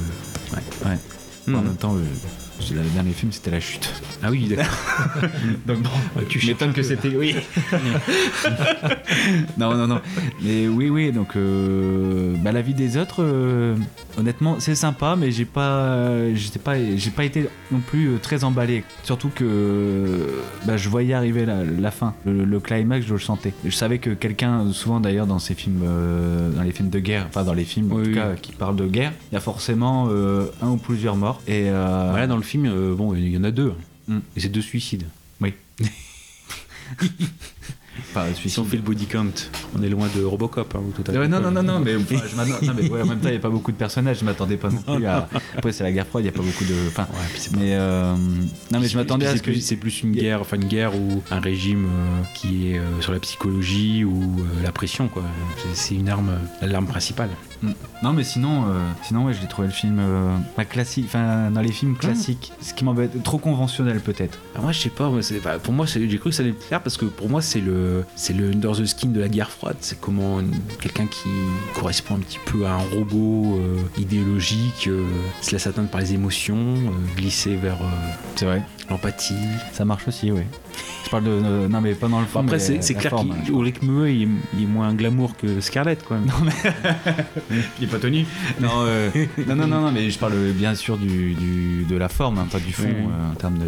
Non, non, sinon, euh, ouais, les acteurs jouent super bien. euh. Et donc, euh, et oui, euh, en sortant de ce film, j'ai l'impression d'avoir euh, bah, appris quelque chose et, et je vois aussi notre facette de la chute du mur. Que ça- ce que la chute du mur impliquait aussi pour les personnes qui étaient euh, dans la RD et comment la vie euh, a été bouleversée. Euh, souvent, on entend, euh, on entend parler de la chute du, mou- du mur pardon, avec que des choses euh, positives, mais on ne voit euh, pas souvent euh, l'aspect négatif pour certaines personnes, pour euh, certains destins. Pas forcément méchante, hein, euh, enfin encore méchante, Oui, oui, ça oui. fait très manichéen, très gosse, mais euh, tu, vois ce que je veux dire. De toute façon, oui, mais le- la réunification, même on sait euh, aujourd'hui pour euh, les Allemands de l'Est, euh, qui a une host nostalgie, c'est-à-dire euh, peut-être parfois, oui, euh, c'était mieux dans comment dire, du temps notre petite république. D'ailleurs, c'est une des répliques finales de l'ancien ministre de la Culture euh, quand il recroise Dreiman à la fin, c'est ah bah finalement, on était mieux dans notre. euh, Parce que forcément, même s'il y a eu des gros efforts de fait quand il y a eu la réunification pour absorber l'écart de pauvreté entre l'Allemagne de l'Est et l'Allemagne de l'Ouest, forcément, l'équilibre a, été. euh, Enfin, et même aujourd'hui, il y a tellement de retard que euh, c'est très compliqué à rétablir la situation et c'est forcément les Allemands de l'Est qui se sont sentis un peu lésés par cette réunification, même si, voilà, parce que c'est notre système et puis voilà, mais le- c'est vrai que les richesses ont eu du mal à, à s'équilibrer et à repartir vers, euh, vers l'Est pour ra- rattraper le retard. Oui, oui, il y, a- y des petits messages comme ça qui sont euh, forcément, même si, euh, voilà, on est en- à la fin du film, on doit être en 90, etc. On voit, bah oui, bah, forcément, le, le personnage, c'est euh, c'est Geneviève qui le dit, donc bon, elle a quasiment dit tout le film, donc bon, on peut on peut en parler, quoi. Mais c'est vrai que Wessler qui finit par être distributeur de prospectus, voilà, forcément, il, est- il ressort pas grandi. Mhm. Voilà, et surtout qu'il a pas fini les dernières années, les cinq dernières années, la RDA, il a pas fini dans un poste très glorieux non plus, quoi. Il a été rétrogradé, etc. Oui, donc euh, il, est arrivé l'Allemagne de l'Ouest, euh, la réunification, il a pas un sort euh, meilleur, même si la dernière image, et moi ce que j'en garde, hein, c'est que je l'avais pas revu depuis 2007 et bon, et finalement j'ai racheté le Blu-ray d'ailleurs qui est très compliqué à, retrouver parce qu'il y a, y a pas de réédition quoi depuis 2008. Mais bon, il est très bien. Euh, Après, il faut mettre un peu. ouais, Pour des films comme ça, moi, je, je suis prêt à mettre un petit peu d'argent quand même. Pour le show, c'était c'était 17 euros. Puis J'avais des bons. J'avais des bons euh, Rakuten. Alors, donc, on s'en fout. C'est le point shopping. C'est le point shopping. Voilà, non, mais dire que, ouais, euh, bah, dans les collections, ça fait un, un complément avec la vidéo YouTube. Ouais, c'est vrai que la vie des autres ou des films comme ça où c'est compliqué de les, de les retrouver. Alors, non, si on veut aller un peu plus loin dans le film, c'est vrai que le point de départ, donc on est en 1984, qui n'est pas une année anodine, parce qu'on est avant Gorbatchev, mais on est dans le moment où en URSS, on a une succession de secrétaires généraux, parce que la règle, c'était de prendre le plus âgé. Le problème, c'est qu'à un moment donné, au début des années 80, ils en ont enchaîné trois, parce qu'ils étaient vieux et au bout d'un an, ils mouraient. Donc là, on, est juste après Andropov et on est dans euh, l'année où il y aura euh, Tchernenko avant qu'on arrive à Gorbatchev. Et Tchernenko, c'était quasiment, c'était un stalinien, pur jus. Et ce qui fait que c'est une année très spéciale, c'est, ça se ressent sur la RDA parce que c'est l'année où on a eu les derniers moments d'une euh, dictature euh, très dure, très, un régime autoritaire très fort et très prononcé. C'est vraiment là, avant que Gorbatchev fasse lâcher peu à peu du lest et que ça ait une répercussion sur euh, la RDA, on est dans une année très dure et où le régime n'a jamais été aussi euh, implacable.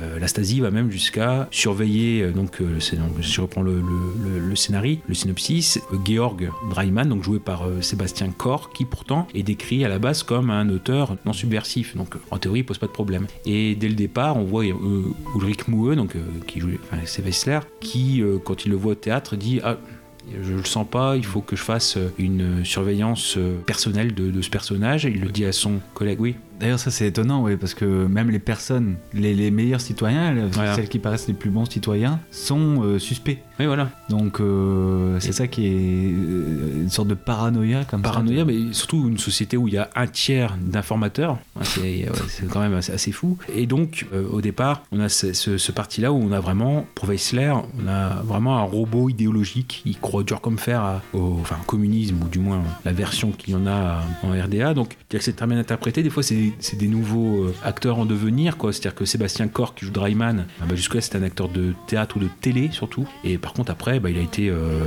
vraiment sollicité partout. euh, bah, dans Amen de Costa Gavras, d'ailleurs il y a quatre acteurs, bah, Ulrich Mueux et de, Nancy, qui ont été dans ce, dans ce film-là, Amen. Dans Opération Valkyrie, dans Black Book de Verhoeven, The Danish Girl, Le Pont des Espions. Il rejouera justement dans l'œuvre sans auteur de, du même réalisateur. Et Die Hard 5.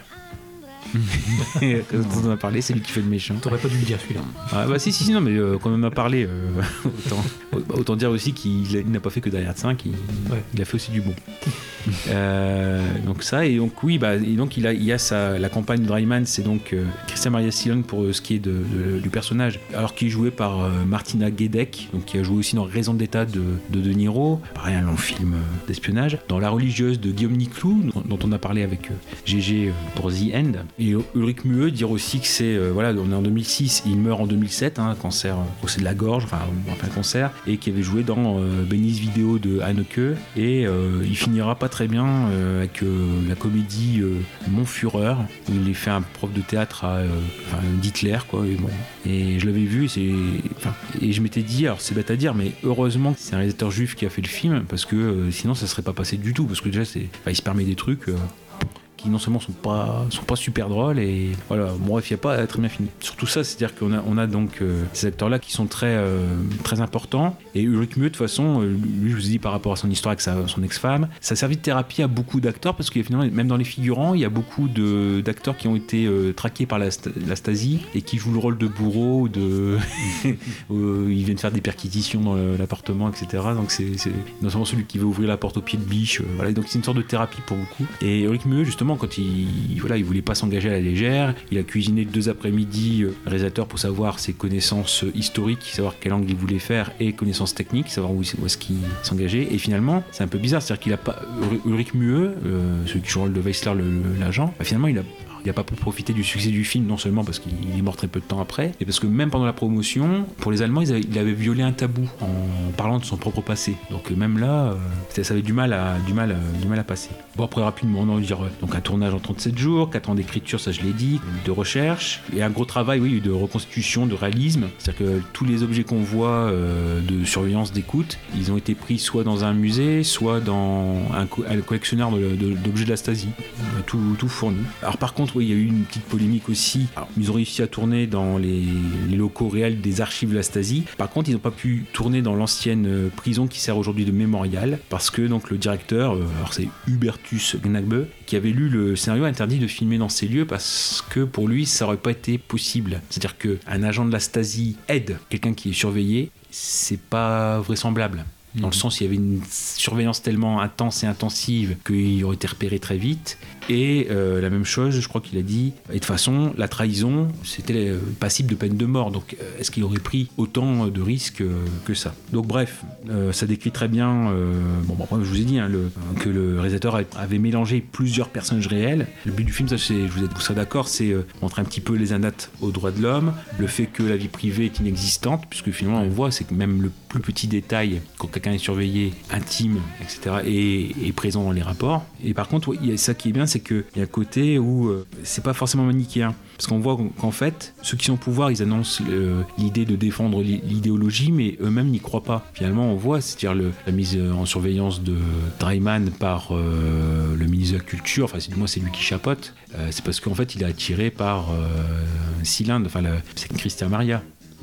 Et justement, c'est pour confondre ou faire arrêter Dreiman pour que lui ait la piste libre pour euh, Christian Maria. Il y a le côté, le côté opportuniste, quoi. C'est euh, bien vu. euh, c'est toujours des caprices ou c'est souvent des opportunistes qui sont au pouvoir. Même on voit, euh, c'est Grubist, le copain, enfin celui, le supérieur et copain de Wessler, donc joué par Ulrich Toucourt qui est dans le cochon de Gaza très rapidement. C'est euh, l'officier des Nations Unies dont, dont j'ai parlé. Euh, vraiment il est là. euh, Ah oui, une scène, celui qui pète un câble. Voilà, ouais. Donc il est présent aussi là. Euh, bah, on voit, c'est-à-dire que c'est quelqu'un qui euh, a fait ses études avec euh, Weissler, qui a, on va dire, toujours copié sur lui, qui a compris le côté malin, etc. Mais ce qui fait que Weissler va toujours avoir un coup d'avance sur lui, même si l'autre est pas débile, mais il est carriériste. Il voit que Weissler est tellement un robot idéologique qu'il va se servir de ses intuitions, de son travail, pour se faire mousser auprès de ses supérieurs. D'ailleurs, ce qu'on voit au départ, quand ils sont à deux au théâtre, Grubitz n'est pas- pour euh, surveiller Dryman, c'est euh, Wessler qui va dire Ah, euh, moi je le sens pas. Et quand euh, Grubitz va voir le ministre de la Culture, qui lui dit bah, Qu'est-ce que vous pensez de Dryman Ah bah faudrait le surveiller, quoi, alors que c'était pas du tout son intention. Donc en fait, il se sert beaucoup de Wessler. Et quand Wessler va commencer, quand le robot va commencer, enfin, façon de parler, va commencer à dérailler, bah, lui, il, il- commence à craindre pour sa carrière. Donc c'est ça aussi, quoi. Il y a ce côté carri- carriériste, opportuniste, et il sait comment faire. Et après, ils savent aussi les deux que la pression, c'est euh, l'arme qu'il faut utiliser. Donc sur Wessler en lui-même, euh, le robot carriériste, qui peu à peu va avoir de l'empathie. Ce que très bien dit aussi, euh, ça c'est un point important, c'est euh, qu'est-ce qui va le faire changer aussi, Geneviève l'avait dit, c'est que c'est quelqu'un aussi qui vit dans une euh, extrême solitude. Et c'est dans le commentaire audio où on le voit un petit peu quand il revient chez lui, Wessler, donc on voit les grandes tours, etc., son appartement assez, assez vide, là. il dit, j'ai cherché à lui faire manger le plat le plus déprimant, et c'est du riz à la tomate.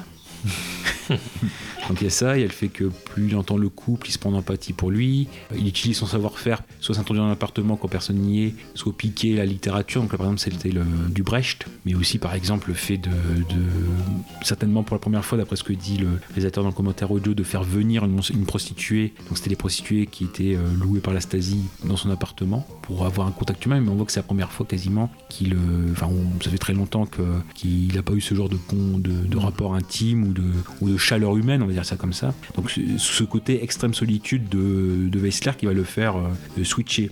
Notamment là, euh, une des scènes les plus f- frappantes, c'est le, quand il entend euh, Chris Amari dire euh, Serre-moi juste dans tes bras, et puis que lui on le retrouve euh, avec les bras croisés. euh, c'est très, enfin, c'est une très belle scène, je trouve. Après, oui, c'est, même des, petites choses dont euh, Dryman se, rendra compte quand euh, il va, euh, voir son dossier. D'ailleurs, il est très surpris de, de voir qu'il a autant de, de dossiers à- quand il arrive à la Stasi à, à la fin aux archives. C'est le fait que pour, euh, enfin, il y, a, il y a un moment donné dans le film, peut-être on va pas le dire parce que c'est pas, c'est pas évoqué, mais euh, Dryman justement se réveille quand, euh, ça aussi, c'est, Dryman, on a du mal à le comprendre parce que c'est un personnage qui est en sommeil quasiment la moitié du film. Enfin, comment dire, il- c'est le, le dilemme de l'artiste. C'est euh, est-ce que je collabore avec le régime pour pouvoir exister ou est-ce que je me retrouve dans la possibilité de, de faire mon métier? Parce qu'on voit, il a un, un de ses collègues metteurs en scène, ça fait 7 ans qu'il bosse plus. euh. Surtout, ce qui est important à dire, c'est de quoi est parti le film pour euh, Florian Henkel von Donnersmarck. Bah, pour lui, c'était une citation qu'il avait entendue de Lénine qui dit À chaque coup que j'entends la Passionata de Beethoven, j'ai envie d'arrêter la révolution, de faire des caresses à tout le monde, euh, voilà. Et en gros, c'est si, si je ne fais que finirai, je ne finirai pas la révolution. Le réalisateur s'est dit, est-ce que euh, y aurait possibilité d'avoir une scène comme ça où quelqu'un qui serait, euh, enfin, qui- aurait un- une tâche répressive ou violente à faire, est-ce qu'il pourrait fondre en écoutant une seule, euh, une seule musique? Et finalement, c'est ça, c'est-à-dire que la scène centrale, la scène pivot qui va faire changer les deux personnages, qui vont les faire sortir de leur zone de confort, c'est ce qui va donner le titre du livre à la fin sur l'histoire de Dryman, la sonate de l'homme bon, alors qui a été créée spécialement pour le film par euh, Gabriel Yared, qu'on connaît pour notamment la musique du, du patient anglais, euh, notamment, enfin c'est un grand, hein, ou 37 de le matin de trouver euh, une musique voilà, jouée au piano. Donc là, c'est Dryman qui joue, mais Wessler l'entend parce que forcément, il est sur écoute. D'ailleurs, euh, Cor, euh, enfin, Spatial Core s'est entraîné à, apprendre à jouer au piano euh, pour ce passage-là. En fait, c'est ce passage pivot, c'est-à-dire que le, cœur du film ou le, point de départ du film dans l'esprit de, enfin, du réalisateur, voilà, c'est cette scène-là, en fait, cette, scène centrale. Deux hommes qui sortent de leur zone de confort et qui passent à l'action, qui changent. Mais le problème après, c'est ce qu'on voit, c'est-à-dire que Dryman, euh, il comprend aussi que l'art qu'il fait, c'est pas de l'art. euh, il peut pas s'exprimer totalement. Il est quasiment toujours obligé de répondre à des commandes. Que ses pièces sont mises en scène par des euh, metteurs en scène aux ordres du pouvoir. Et on voit au départ, hein, c'est euh, son ami qui travaille pas depuis 7 ans, là, Jerska, ce qui dit, voilà, lui, il est interdit de- d'exercer, mais il est beaucoup mille fois supérieur à celui qu'on m'a collé dans les pattes. C'est-à-dire qu'il y a aussi ce côté, euh, ce côté compliqué où euh, cet homme-là, certes, il peut exercer son métier, mais il n'est pas à 100% de son potentiel. Enfin, il n'est pas au maximum de son potentiel. Pour finir aussi, il y a des scènes comme ça euh, assez clés. Bah, juste, voilà, si, enfin, je vous laisse peut-être parler d'une scène préférée, et je finirai juste sur une petite remarque. Bah, quand on voit le Weissler changeait aussi, je reviens juste sur lui. Dryman, je dirais pas ce qu'il fait parce que ouais, ceux qui n'ont pas vu le film, ça n'a pas été évoqué par Geneviève et puis à la limite c'est ce qui est le ressort du film donc euh, voilà si je vous laisse découvrir même si ouais, Geneviève en a parlé rapidement mais c'est pas c'est pas assez développé donc ça, on peut laisser encore les éléments de surprise. Oui, on peut passer à vos scènes préférées. ouais. C'est euh, une scène qui se passe dans l'ascenseur. Le personnage euh, de la Stasi, c'est- Weissler. c'est Weissler. Weissler, oui. Bah, rentre chez lui, oui, et, et là il croise dans l'ascenseur un enfant. Avec un ballon. Ouais, un ballon, et puis, euh, puis ouais, je crois que ouais, c'est maman m'a dit, ouais, c'est toi le celui qui, je, je sais plus Non, le, le dialogue. Non, non, en fait, a le dialogue, c'est euh, dialogue, c'est euh, tu travailles pour la Stasi. Oui. Soit il répond pas, il fait euh, ou quelque chose, c'est euh, oui, bah tu sais ce que c'est la Stasi. Ouais, mon père m'a dit que c'était euh, les méchants qui mettaient les gens en prison. Oui. Et puis il enchaîne avec en disant c'est quoi son nom? Donc bien sûr, en disant c'est quoi le nom de ton père? puis il fait c'est quoi le nom? Nom de quoi? Bah, Nom de qui? Bah, du ballon. Ah bah le petit gamin qui fait bah les t'es bête le- les, les ballons pas de nom. Voilà. Et donc ouais, donc c'est ce réflexe qu'il avait et finalement le fait qu'il a été ouais, parce qu'on est un peu plus loin dans le film et au moment où il a vécu des scènes émouvantes pour lui, donc il y a le robot qui se grippe, il est encore là, il y a encore des réflexes. Surtout que par exemple euh, dans la scène où je parlais au tout début où on le voit, c'est c'est pour ça que c'est bien que tu, en- parles parce que ça me permet de faire un complément. Le moment où on le voit rentrer pour la première fois chez lui avec une vie assez euh, euh, très triste. Un des premiers réflexes quand il arrive chez lui, c'est de prendre les jumelles. Donc ça c'est dans une scène coupée et comme c'est des barres d'immeubles, de voir un petit peu les voisins aux fenêtres, qu'est-ce qui se passe. Et notamment, il y a un échange de. Alors, être un sèche-cheveux, des choses comme ça. Mais bref, qui sont référencés comme des objets capitalistes. Donc, le premier truc, c'est que Paf, il appelle euh, ses collègues et on voit les collègues arriver euh, dans l'appartement.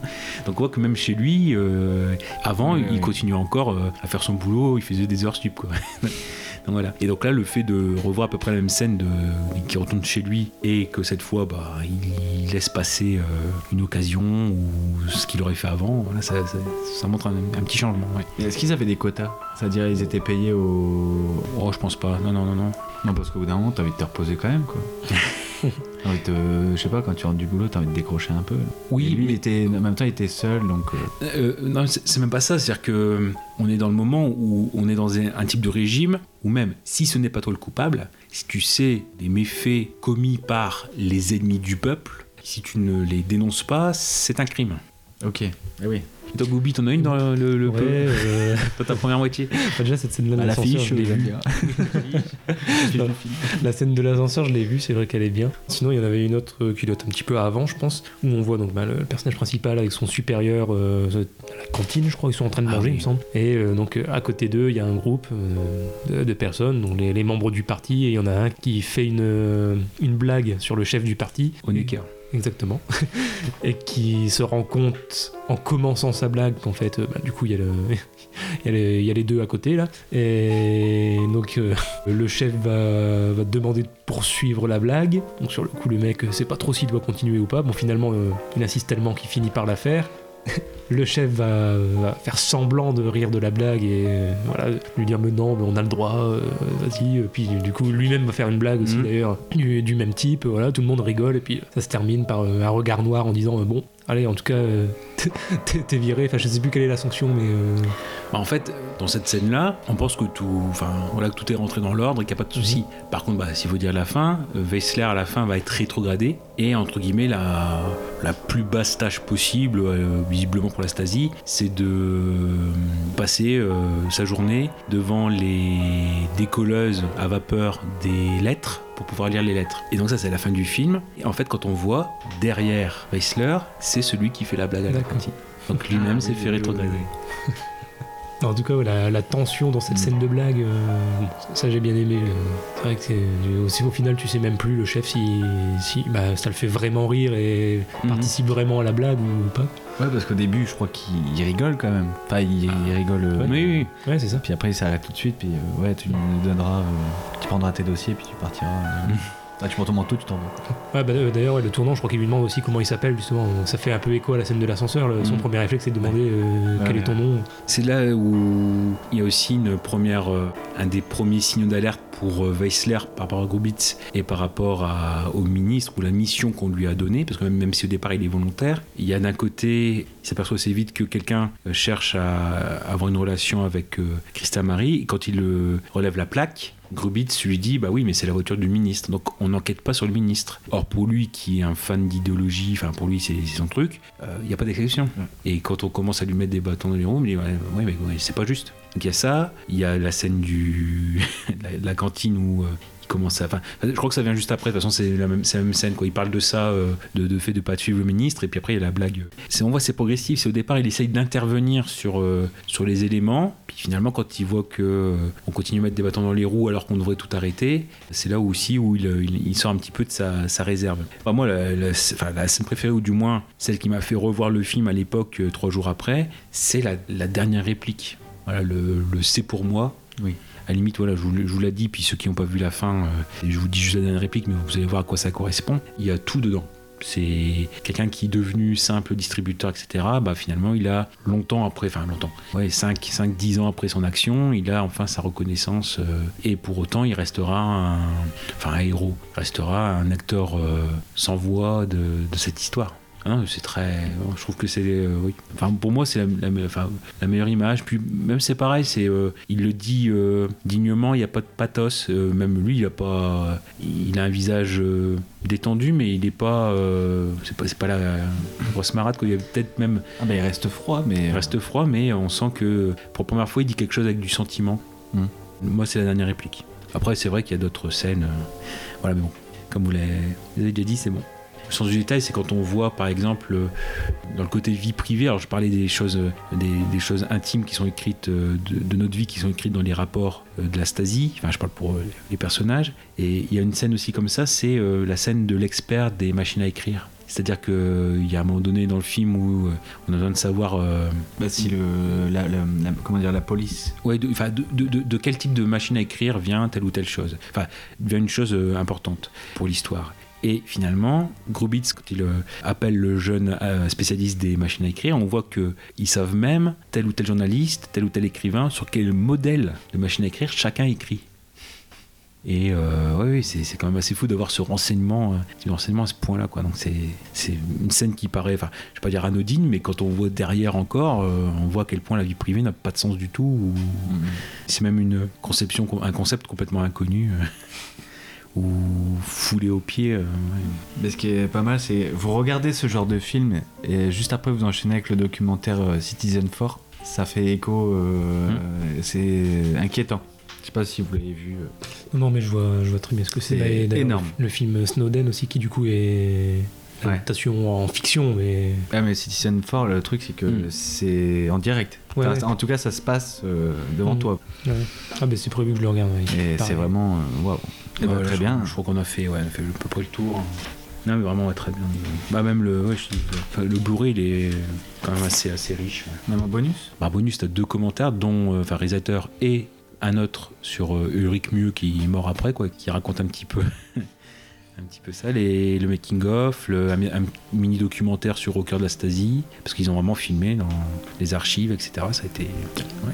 Non, très bien. Euh, Il est temps de conclure. On a fait le tour de- des films euh, du tour de table. On remercie euh, tous les participants. Tous les participants. euh, un grand, ouais, vraiment euh, bah, des bonnes découvertes ou redécouvertes en l'occurrence. Et bah, à la limite, euh, voilà, on peut, nous on peut dire au revoir. Et puis, euh, allez, euh, bah, comme vous avez bossé, on va laisser défiler la, la outro que vous avez faite à l'époque.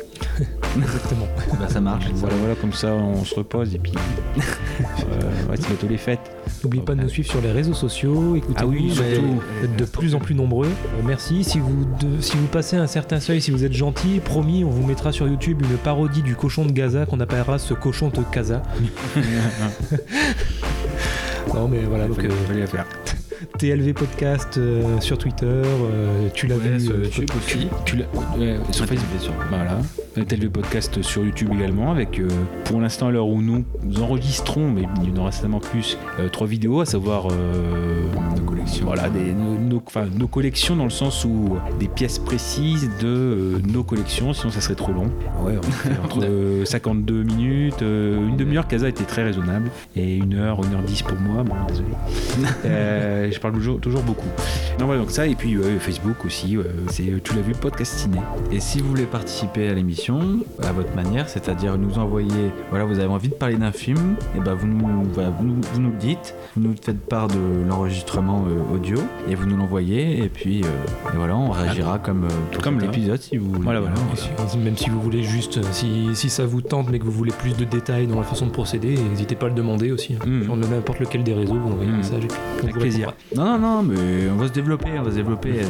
Il y avait le premier pas avec la saison 1, le deuxième pas là pour s'affirmer, et le troisième là, on, voilà, on s'émancipe, on, on évolue encore. Et bah écoutez, euh, bah, je laisse mon double euh, du passé euh, avec euh, celui de Goubi. Casa 3. Mais euh, Gravelax, tu n'étais pas là donc. Ah non, bah laisse, voilà. euh, Donc moi, je vous, dis, je, vous dis, je vous dis au revoir maintenant. Allez, à bientôt. Salut. Salut. Eh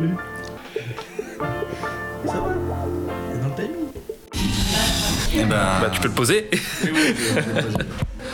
Eh ben voilà, on arrive à la fin de cette émission, un peu plus courte que d'habitude, un peu plus spéciale aussi. euh, Bah, en tout cas, on remercie euh, tous les participants.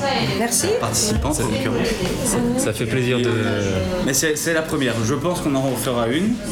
Et, euh, eh bah oui, d'accord. Du coup, tu nous proposeras déjà le, le film qui est déjà noté sur ta fiche. Ah, ça, Et- fait, ça fait plaisir. Quoi Elle, en- elle pleure encore. On se contentera des comédies la prochaine. Ah, j'en ai des comédies, oui. Bravo. Bon, ben voilà, ça fait plaisir de changer un peu de concept et de faire participer un peu les, les copains. Ouais, vous nous direz si ça vous a plu.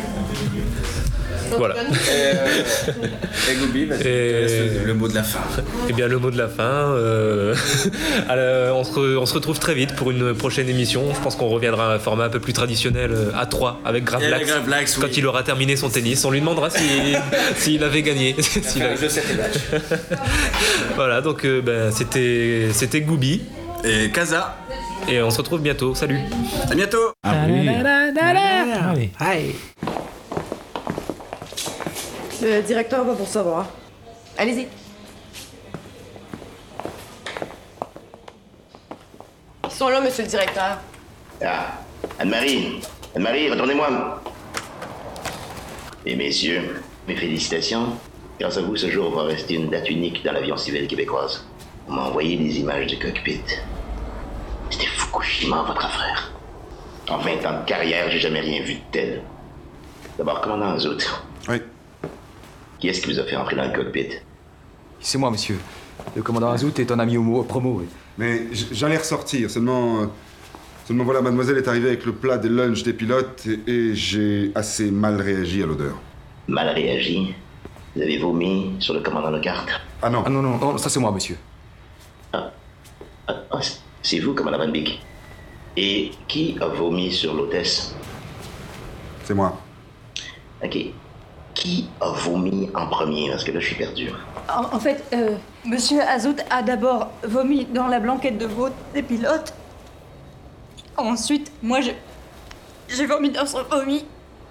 Ouais, mais je, je voulais sortir, mais mademoiselle euh, bloquait la porte. Je... Mais c'est pas de ma faute, monsieur le directeur. de- depuis que je suis, depuis que je, je- je suis toute petite, je, je- je réagis mal à l'odeur du. Même le mot m'est insupportable. Alors l'odeur, j'ai essayé euh, avec le mais mais, mais il est tombé, il, il est tombé, il est tombé, mais c'est pas de ma faute. Avez-vous est tombé où, le plateau? Dans mon dos, monsieur le directeur. Ah. Ok. Donc, vous avez vomi sur l'hôtesse. L'hôtesse a vomi sur le plateau. Et le plateau. Bon, le plateau est tombé dans le dos du commandant Van Beek.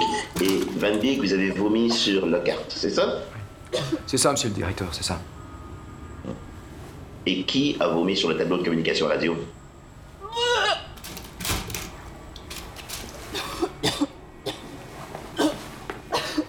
L'aéroport de cette île est trop petit pour recevoir les longs courriers.